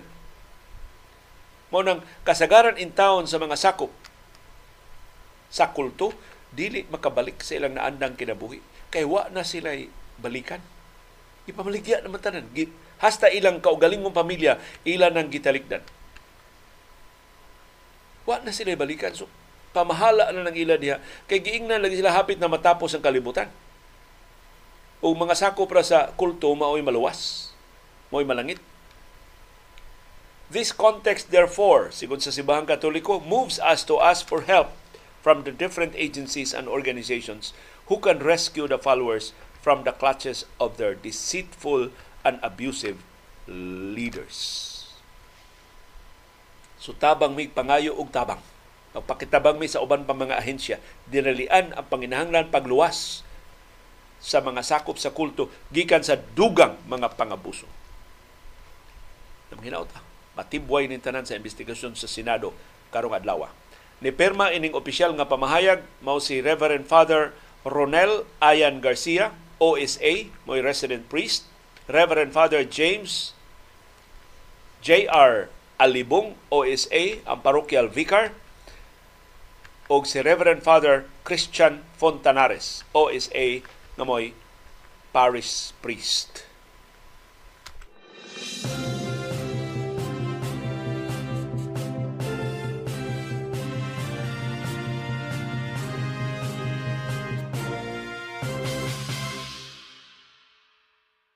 Unya paghila ang iskandalo nga ni Tumaw.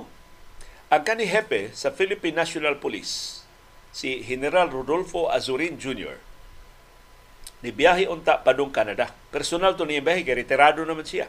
Wa siya misyon sa gobyerno, wa siya itudlo og laing pwesto. Sibilyan na siya, pero retired general siya. Ni biyahe ngadto sa Canada. Pagtugpa siya ng aeroplano sa airport sa Canada, gitanggong siya sa immigration authorities sa Canada og wa siya dawata, wa siya pasudlas Canada, nipili siya musakay og balik og laing flight balik sa Pilipinas. Hilom kay ning istorya way laing nahibaw ini hangtod sa hearing sa budget sa Department of Foreign Affairs sa House of Representatives gahapon. So kung mangita mo og mga marites, kanang ato mga kongresista mo kinakusgang marites ining nasura. Nahibaw anis mga kongresista lahi sa ubang marites nga igol ta yaw-yaw diya sa atong silingan ang mga kongresista dunay mikropono. Makapangutana sila sa hingtungdan nga mga ahensya. So ilang gipangutana ang Department of Foreign Affairs? Tinuod ba ni ang latest nga among nahibawan? Nga si Asurin gi tanggong sa Immigration Authority sa Canada wa pasudla gipabalik dinhi sa Pilipinas kaya ni pili na sa asurin nga musakay sa sunod nga flight balik sa Pilipinas kaysa i-deport siya sa, sa, sa Canada. Amot unsay rason kay wa may musulti. Unsay tinuod nga atraso ni asurin sa Canada. So gipangutana sa mga kongresista ang Department of Foreign Affairs tinuod ba? Ningon na DFA tinuod your honor ang ang di sila moangkon dili maaprobahan ang ilang budget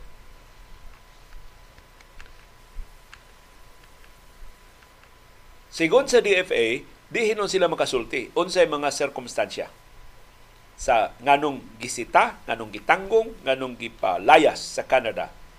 At dili to palayas, wa padayo na sa Canada. Kay kana kung pagpadayo nato sa ubang mga nasod, pribilehiyo na di na nato katungod. Di na makakiha dito sa Canada nganong wa man ko pasudla.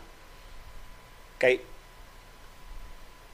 pribilehiyo na sa usa ka host state, sa usa ka host government, dawaton pasundon maka dili kun lang yaw ka. So mahimong gyud nga balibaran kayo sila ganahi sa imong hinapay, di ka maka-question. Di ka kasud sa nasod kung ila ka balibaran. Mao nahitabo ni Asurin kani hefe sa Philippine National Police siya HAUD, siya pangu sa tanang kapulisan sa Pilipinas, wa siya nahimo, inutil siya nako diyang gibalibaran siya sa immigration sa Canada. Unsay rason Why musulti? Kay private individual na no si Asurin, o di na mahimo isulti sa publiko, gawas ko si Asurin na mismo, mo mo istorya. Pipila pa ni kaadlaw ang nilabay kini pagkahitabua. Si Asurin, nisulti pa siya mga higala din sa Pilipinas, mubakasyon siya kadiyot sa Canada, una hibong mga higala pagkasunod adlaw, nakita na sa Asurin, ni amalagi ka.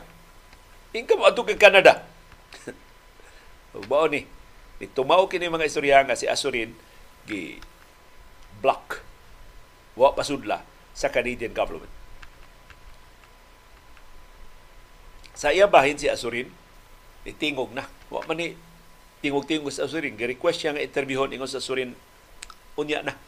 Di pa kumusulti karon Pero gabi eh, ni tingog si Asurin, dili tungod unsay nahitabo diya sa Canada, iyang gibasol ang laing opisyal sa kapolisan nga mao kunoy nanabi ining nahitabo niya. so, ang issue nganong gi babagan siya sa Canada pero ang gihatag nga importansya ni Asurin kinsay nanabi ini ining hitabua ngadto sa mga kongresista. Ug ang iyang gipasangilan ang iyang kanhi pangabaga sa Philippine National Police nga si Police Lieutenant General Rodel Sermonia si Sermonia aktibo pa ni sa serbisyo hantod karon siya may Deputy Chief for Administration. So ikaduha siya kalabing taas nga opisyal sa Philippine National Police. Number 2 siya panahon ni Asurin, number 2 na siya sa panahon ni Acorda, kini bagong hepe sa Philippine National Police. Gipasangin lang ni Asurin si Sermonia nga maoy nagpakatap ini mga bakak mahitungod sa iyang deportasyon nga gideport siya sa Canada. Ingon si Asurin, maybe Sermonia knows something that everyone in our country does not know. Maybe it was him who tipped the Canadian immigration by concocting half-truths and many lies and had been hoping that I will be deported. He had been sending messages about my deportation. Ingon si Asurin, maybe kini si Sermonia mo nagsig panabi sa nahitabo na ko sa Canada. Nagduda ko siya ay nag hilo sa panghuna-huna sa Canada.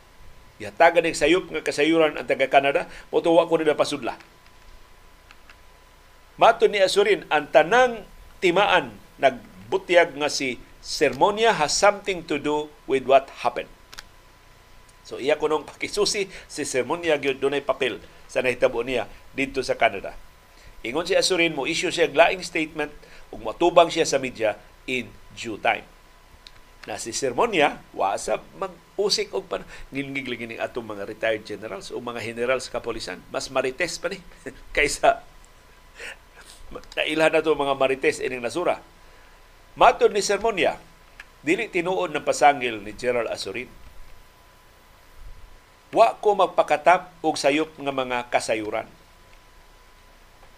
Matod ni Azurin, ma, koreksyon, matod ni Sermonia, nganong manabi man siya batong ni Azurin, classmate man sila sa Philippine Military Academy. O close man ni sila kung classmate mo sa PMA, suod kay mo tungod sa inyong kasinatian, tungod sa kalisod sa inyong training sa Philippine Military Academy. Gawas pa, espesyal pag nilang relasyon ni Asurin, kay si Asurin mo bana siyang sister-in-law. Kanang asawa ni Asurin, bayaw na ni Sermonia. I'd rather not dignify the accusations with a reply that may be construed negatively. So di lang kumutubag, kay tiglainon pagsabot ang ako tubag, anang iya pasangil batok nako. My advice, sigon ni Sermonia, is to directly ask the Canadian Embassy what the reason what's the reason for the questioning which made retired PNP Chief General Rodolfo Azurin Jr. decide to just return to the country as he stated and not deported. Canada has its own rules and regulations on border control, so it is best to secure the report from them. So lingon si Sermonia at mo pangutana sa Canada, ay mo pangutana nako, wa ko mapakatap ang mga istorya ha. Si Asurin, mo'y labing unang hepe sa kapolisan ni Presidente Ferdinand Marcos Jr. Gitudlo niya itong Agosto 2022. Human sa iyang pagkatudlo, si Asurin ni pasiugdag gilayon og lapad nga reorganisasyon sa kapolisan. Usas na apektuhan sa lahugay si Sermonia. Nga number two ni Adtong Higayuna. Kung in fact, usas mga kandidato pagkahefe sa PNP. Pero ang gitudlo ni Marcos si Asurin. Kay Ilocano man eh. Si Asurin. Pero, paglingkod yung Asurin, ang iyang number 2 o iyang classmate sa PMA, iya din gitaktak, iyang kipalagpot. Gikas Kampo Krame, si Asurin, ah, si Sermonia gilabay ni Asurin diris Visayas Bisag classmate sila sa PMA Makatao class sa 1989. Ang assignment in town ni Sermonia, siya mo'y area police commander din sa Visayas. Posisyon nga wa gid siya sakop, wa siya opisina. Lutaw-lutaw ra siya din sa Visayas. Pero human lang sa pila ka semana, diyan ni protesta silang sermonya ug ubang mga opisyal nga gipanglabay ni Asurin na balik sa sermonya sa iyang pagka number 2 na highest ranking official sa PNP atong October 2022. Sa ito pa, Agosto, September, Oktubre, tulo ka buwan. Doon ang tulo ka buwan sa sermonya na nalabay din sa Visayas. So, unsay nahitabo ni kanhi PNP Chief Rodolfo Azurin Jr. ang Kanadara mo makatubag anang pangutanaha. Or si Azurin kung siya na imutugan sa mga sakop sa media. Pero marites ang atong mga kongresista, labaw pang marites ang mga general sa kapolisan.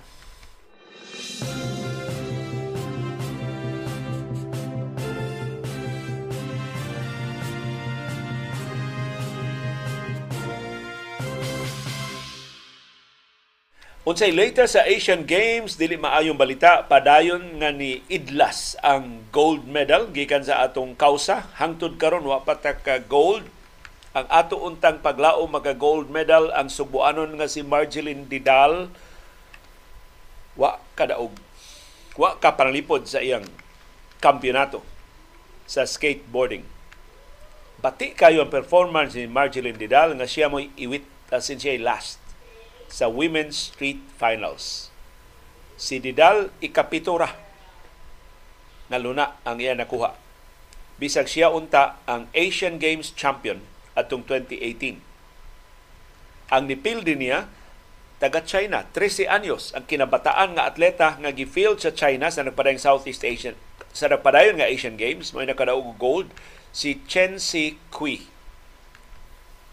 Gisundan siya sa laing Chinese athlete, so number one o number two, ang taga China, nga si Win Hui Zheng. Ang nakakuha sa bronze medal mo ang Haponesa nga si Miyu Ito. Ang laing skate boarding champion sa Pilipinas si Renzo Mark Feliciano iwitsab sa street men's finals. Wa sab siya kakuha og medalya. Sa atong kasayuran kinikuyan atong tukion ang reaksyon ni Marjeline Didal ining iyang kapildihan o ganong nabuhi pagbalik ang kontrobersiya sa kakuwang og skate park sa Cebu City. Laing sugboanon si Mark Ashley Fajardo wa sa kakuha og medalya. Natagak siya sa men's lightweight division. Human siya gipildi sa boksidor sa China nga si Wang Xiangyang.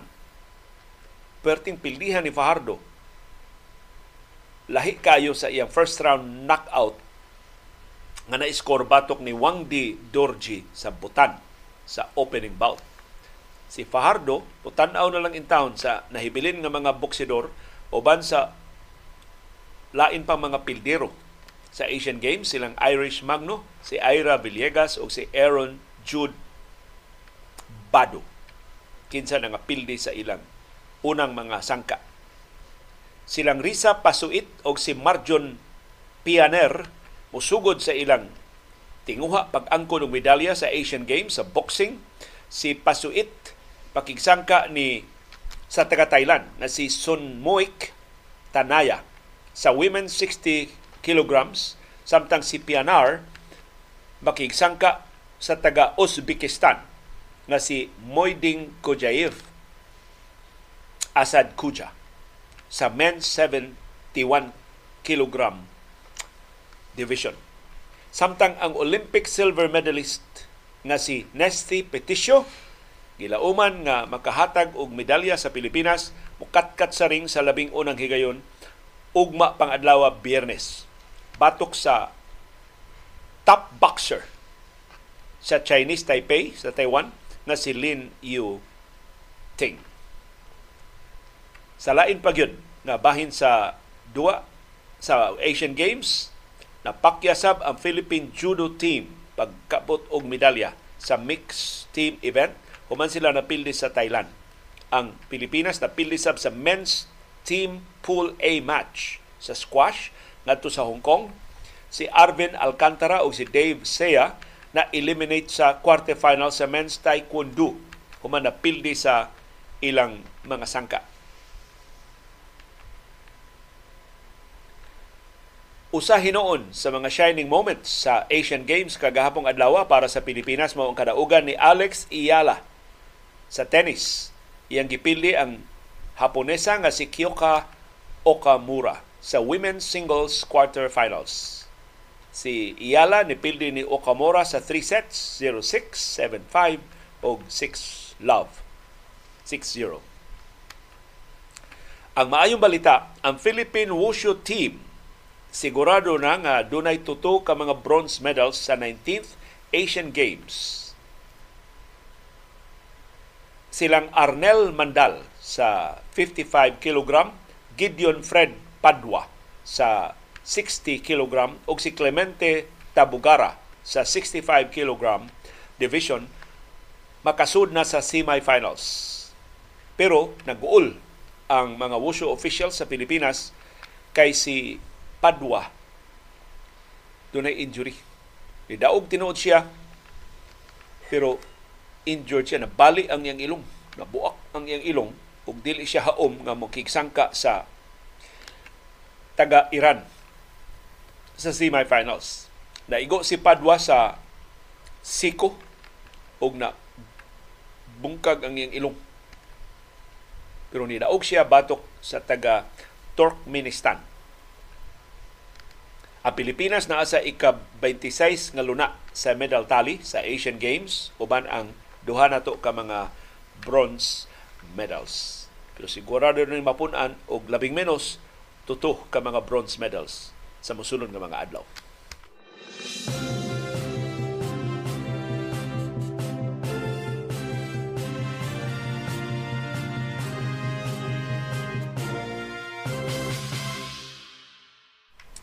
ang makalipay nga balita sa Asian Games nidaog ang Gilas Pilipinas Women sa gikalisangang team sa Kazakhstan 83-59 59 dito sa SX Olympic Gymnasium. Ang Gilas Women ni bombardiyo pag-ayo sa ilang mga puntos sa second quarter aron sa paglabaw sa Kazakhstan.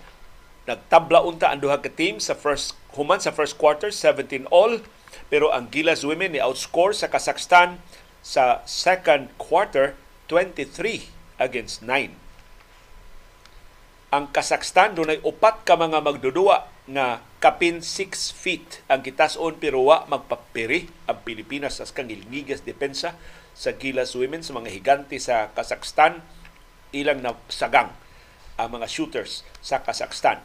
Muni labing unang higayon in 25 years nga nakasud ang Gilas ang women's basketball team sa Pilipinas sa Asian Games. So katapusan di ay nga nakasud ang women's team sa Pilipinas sa basketball ato pang 1998 or 25 years ago.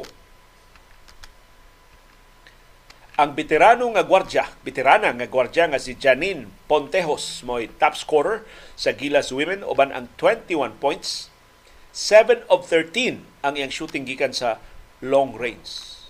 Kahingigo ni Janine Pontejos. Samtang si Jack Animam Dunay double-double, 12 points o 14 rebounds. Si Kate Castillo ni puno og 15 points, si April Bernardino ni score og 11 points, uban siyang lima ka rebounds og duha ka assists. Ang Gilas Women ni pugos ang depensa sa Gilas Women labihan ka epektibo nakamugna og 23 ka mga turnovers sa Kazakhstan. Na-convert sa Gilas Women og 27 points kini mao mga turnovers. Gilimitahan sa nila ang Kazakhstan sa 33% shooting. Apil na sa long distance shooting. Lima ra ang napasud sa 24 ka itsa sa Kazakhstan.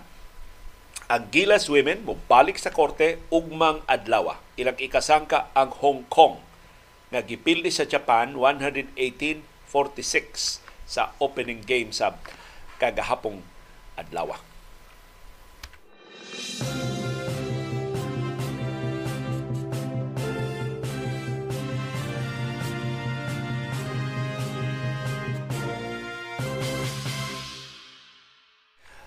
Pero ang kinadak ang balita sa paugnat sa kusog nakapatay og ni sa kalibutan sa basketball, labi na sa National Basketball Association, ang Portland Trail Blazers ni palingkawas na ni Damian Lillard ug gitugutan nga magkauban sila duwa ni Yanis Antetokounmpo sa Milwaukee Bucks.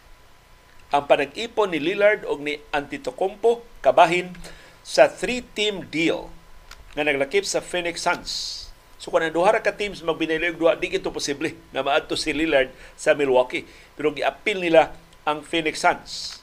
So, unsa may detalye sa three-team deal, ang Portland Trail, Trailblazers makakuha ni Drew Holiday. So, ang sinaligan sa Milwaukee Bucks ilang gibuhian, giadto nila sa Portland Trail Blazers. Makuha sa nila si DeAndre Ayton.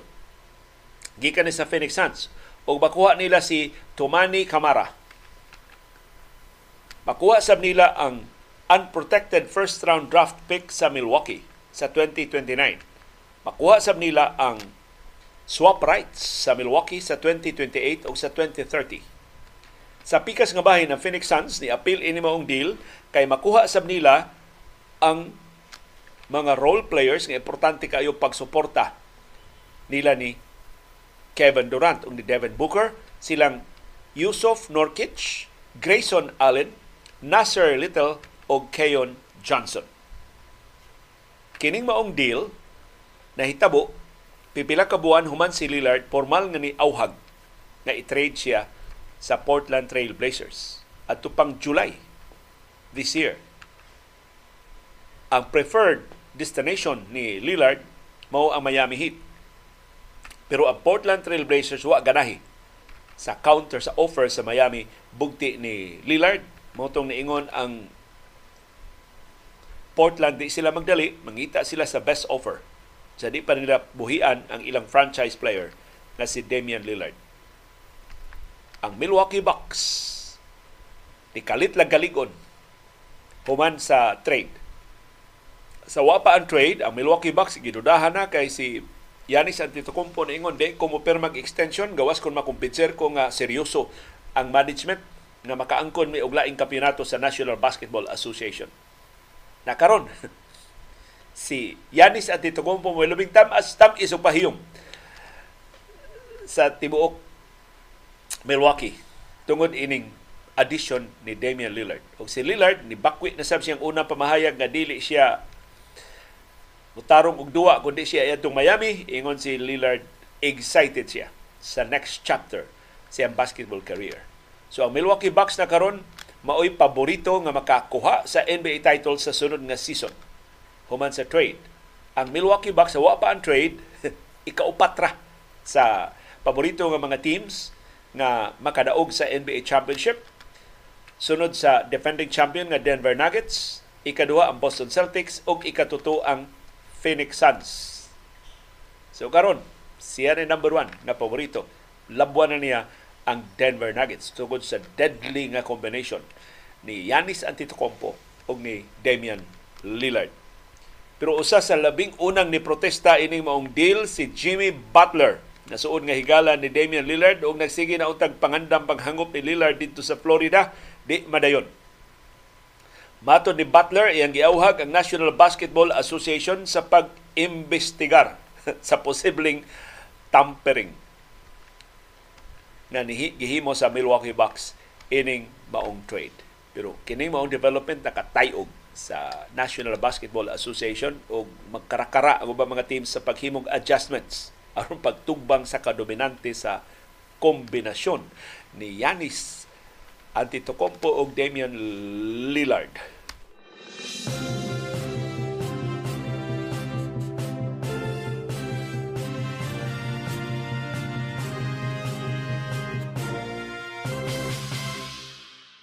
Nagkasalamat yung padayon nga pagsuporta o pag-apil sa atong mga programa. Ani ang atong viewers views. Ang atong mga viewers on demand.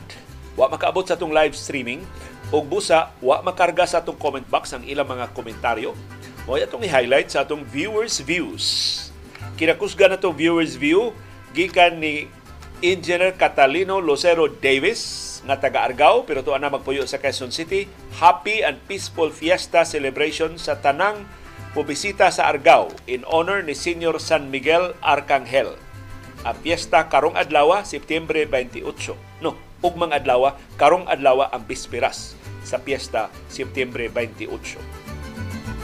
Viva San Miguel Arcangel sa Argao. Ninduta na sibahan sa Argao o daghan kaayo mga nagdebosyon ni Senior San Miguel Arcangel. Si Neil Collins niingon nga numan ang financial assistance sa DSWD South District sa Cebu City gikuptan or unsa ang proper term ni Edurama nga di man ipakita ang list kung pila ang actual amount nga dawaton makaduda man ni I don't know kung sa North District gikuptan basab og politiko? Kay sigon sa mga istorya wa man. Please give your assessment and opinion. Akong i-check ha, manawag ko sa DSWD. So, insa ko contact si Kongresista Edu Rama. Kung tinuod ba nga siya na kontrolar o kuwang og transparency ang pag panghatag mga hinabang sa DSWD sa South District sa Cebu City. Si Rebecca Madali niingon, the report of the Philippine Statistics Authority on highest paying jobs in the country is not updated. Government employees are receiving more than what is reported and your salary depends on the grade level you are in. And why are lawyers not included in the survey or report? And some software developers whose clients are based abroad are receiving six-digit salary. Na mga abogado, wa man sila mga employer. Mga, ang mga abogado, considered sila mga self-employed. Uh, so, posible ba sila ma-appeal sa survey sa Philippine Statistics Authority. Plus, kini survey sa PSA dili ni bahaw. Mao ni kinabaguhan nila nga survey sa Philippine Statistics Authority. And I think kadto para na to sa private sector employees. Why appeal ini ang mga government? Kaya wa man i-appeal as sweldos presidente o sa mga kongresista o sa mga senador. Si Joseph niingon, true jud bisan asa ka nga suok ning kalibutan na covered na sa Starlink sa internet. Naa na sila koneksyon Example diha sa South Pacific mi kay naaman ko naaman ko sa pleasure yacht nagwork kanang gamay kay nga mga isla diha sa Tonga o sa Fiji, wa jud putol ang koneksyon sa internet. Karon crossing mi sa Atlantic Ocean from Spain to Bahamas, about 18 days ang biyahe, wa jud putol-putol ang among internet. Siguro kang gilingig ko no, sa Starlink ni Elon Musk nga niya na karon sa Pilipinas. Na sa among silingan, wa pa ko kaato sa among silingan. So yan akong nataod na ba ang ilang Starlink. Si Boy Sasso, akong sugyot para sa West Philippine Sea.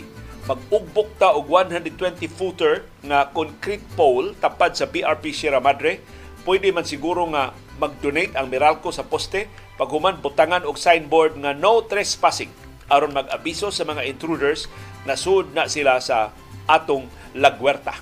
Na problema sa pagdas poste ngadto sa Ayungin Shoal mabagan man sa mga barko sa Philippine Navy. So device og sistema ang atong Philippine Navy Philippine Coast Guard, maybe abagan ta sa US Navy o sa US Air Force kay palupad man sila diha og mga Poseidon planes sa West Philippine Sea unsa una kay bisan yano nga mga construction materials dili pasudlon sa China. Ang pasudlon sa China babagbabagan pa ang pagkaon ra og tubig o ubang mga basic supplies. Construction materials ilag yung babagan diha sa Ayungin Shoal. Na makipangga na bata sa China mao na sunod na planuhon sa gobyerno sa Pilipinas.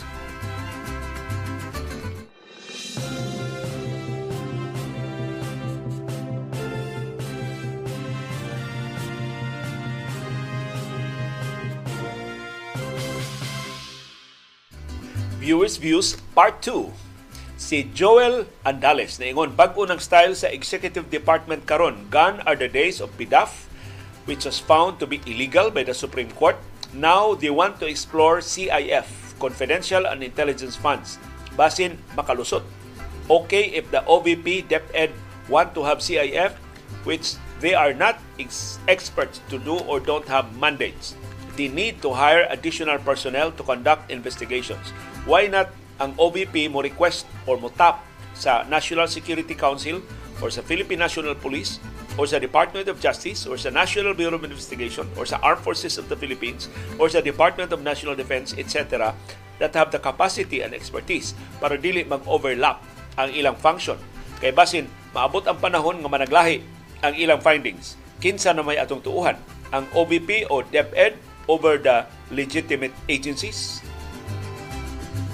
Sa iyabahin si Luke, niingon ka grabe man anang VP Carpio. Oy, unsa may iyang unahuna sa iyang posisyon, kolektor sa kwarta sa mga Pilipino?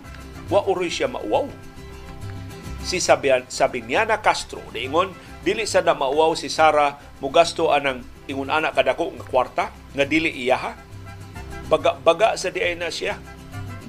Si lain na viewer nga di mapaila ni ingon consistent ni ang inconsistent ni ang CIF ni VP Sara sa primarily directed sa mga suspected nga mga maestra ng communist front kay iyang amahan ni embrace man og nag cuddle sa communism and once declared Russia, China and the Philippines against the world. Na dili ko ning taktok iya pasabot dili takdo sa baruganan ni Duterte kay laban mas Duterte sa komunismo sa China.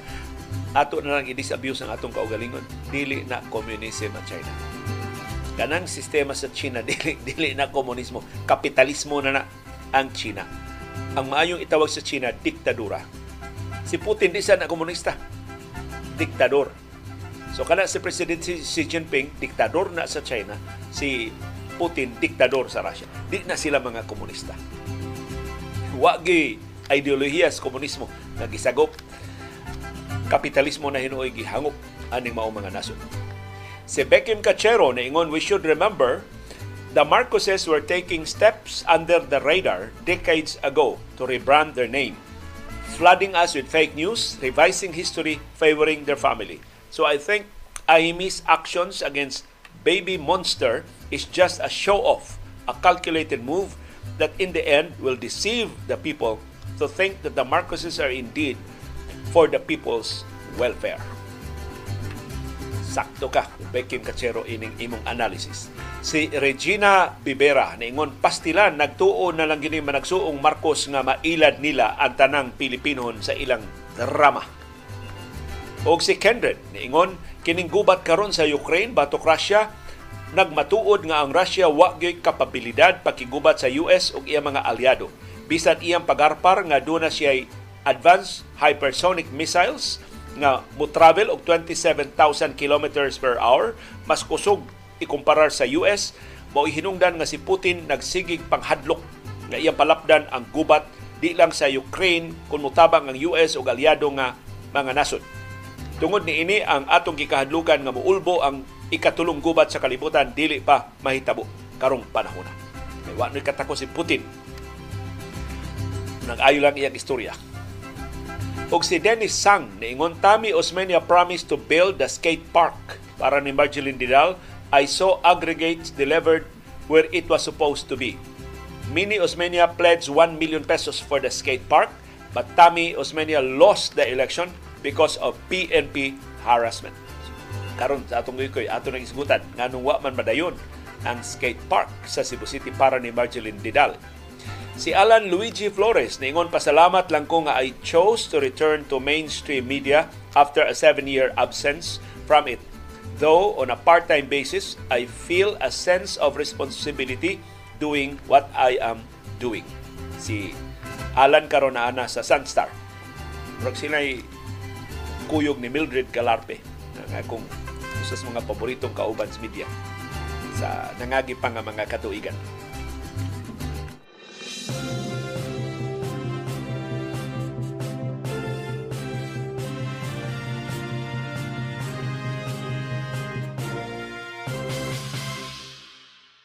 O karon arin nata sa inyong mga reaksyon sa atong mga natuki sa atong programang Panahom Dayong Kilom-Kilom. Nagisgot gadgets. Uh, kay gahapon, si Francisco Pilago Jr. niingon unang gadget nako Nokia 5110 i 7,000 pesos ang palit nako sa una. Cellular phone to nga may usa ka sungay nga nagsilbing antena. 500 pesos pa ang balor sa SIM cards sa una. Bahala ba no?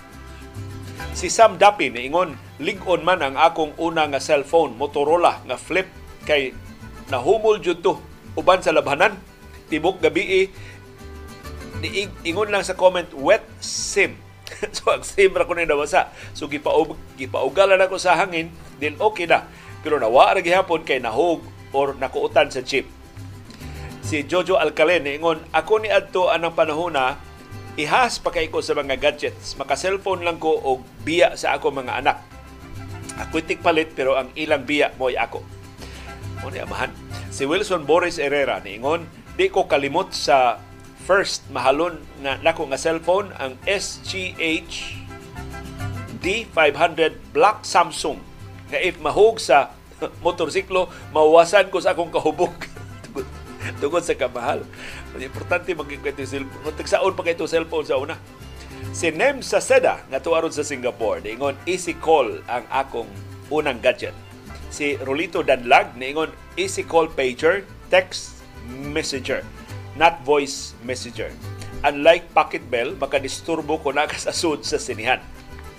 Si Agapito Oraka, niingon, balingaw pod ko atong imong istorya sa Pasil nga nasunog ang duol sa imong gipuy-an unya sa sige tuyok-tuyok nimo usa ra jud ka paris sa sapatos ang imong naluwas. Muas lang ko natipigan ba nimo ang sapatos? Aron i-adorno nato sa murag museum. Wa, wa na gani ko kahinumdum sa forma sa ko sapatos pero kasagaran sa ko sapatos sa una na iting mo sapatos ako naluwas dito sa Pasig. Kanang itong sapatos nga musungasong og lapok. Kay akong beat sa una.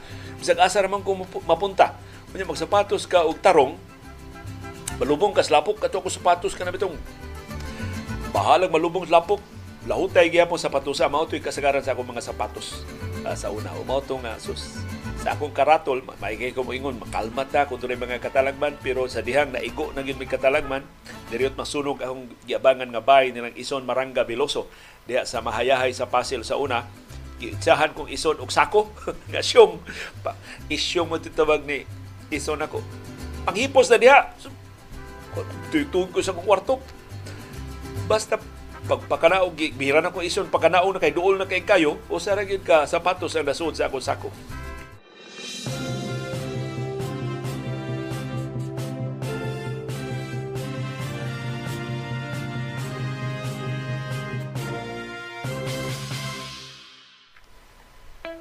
Doon ay daghang matang sa kasayuran. Doon ay kasayurang pinadaylang. Dali ra kay mahibawan. Doon sa kasayurang kitaguan, ginumluman, angayang kuy-kuyon sa katawhan.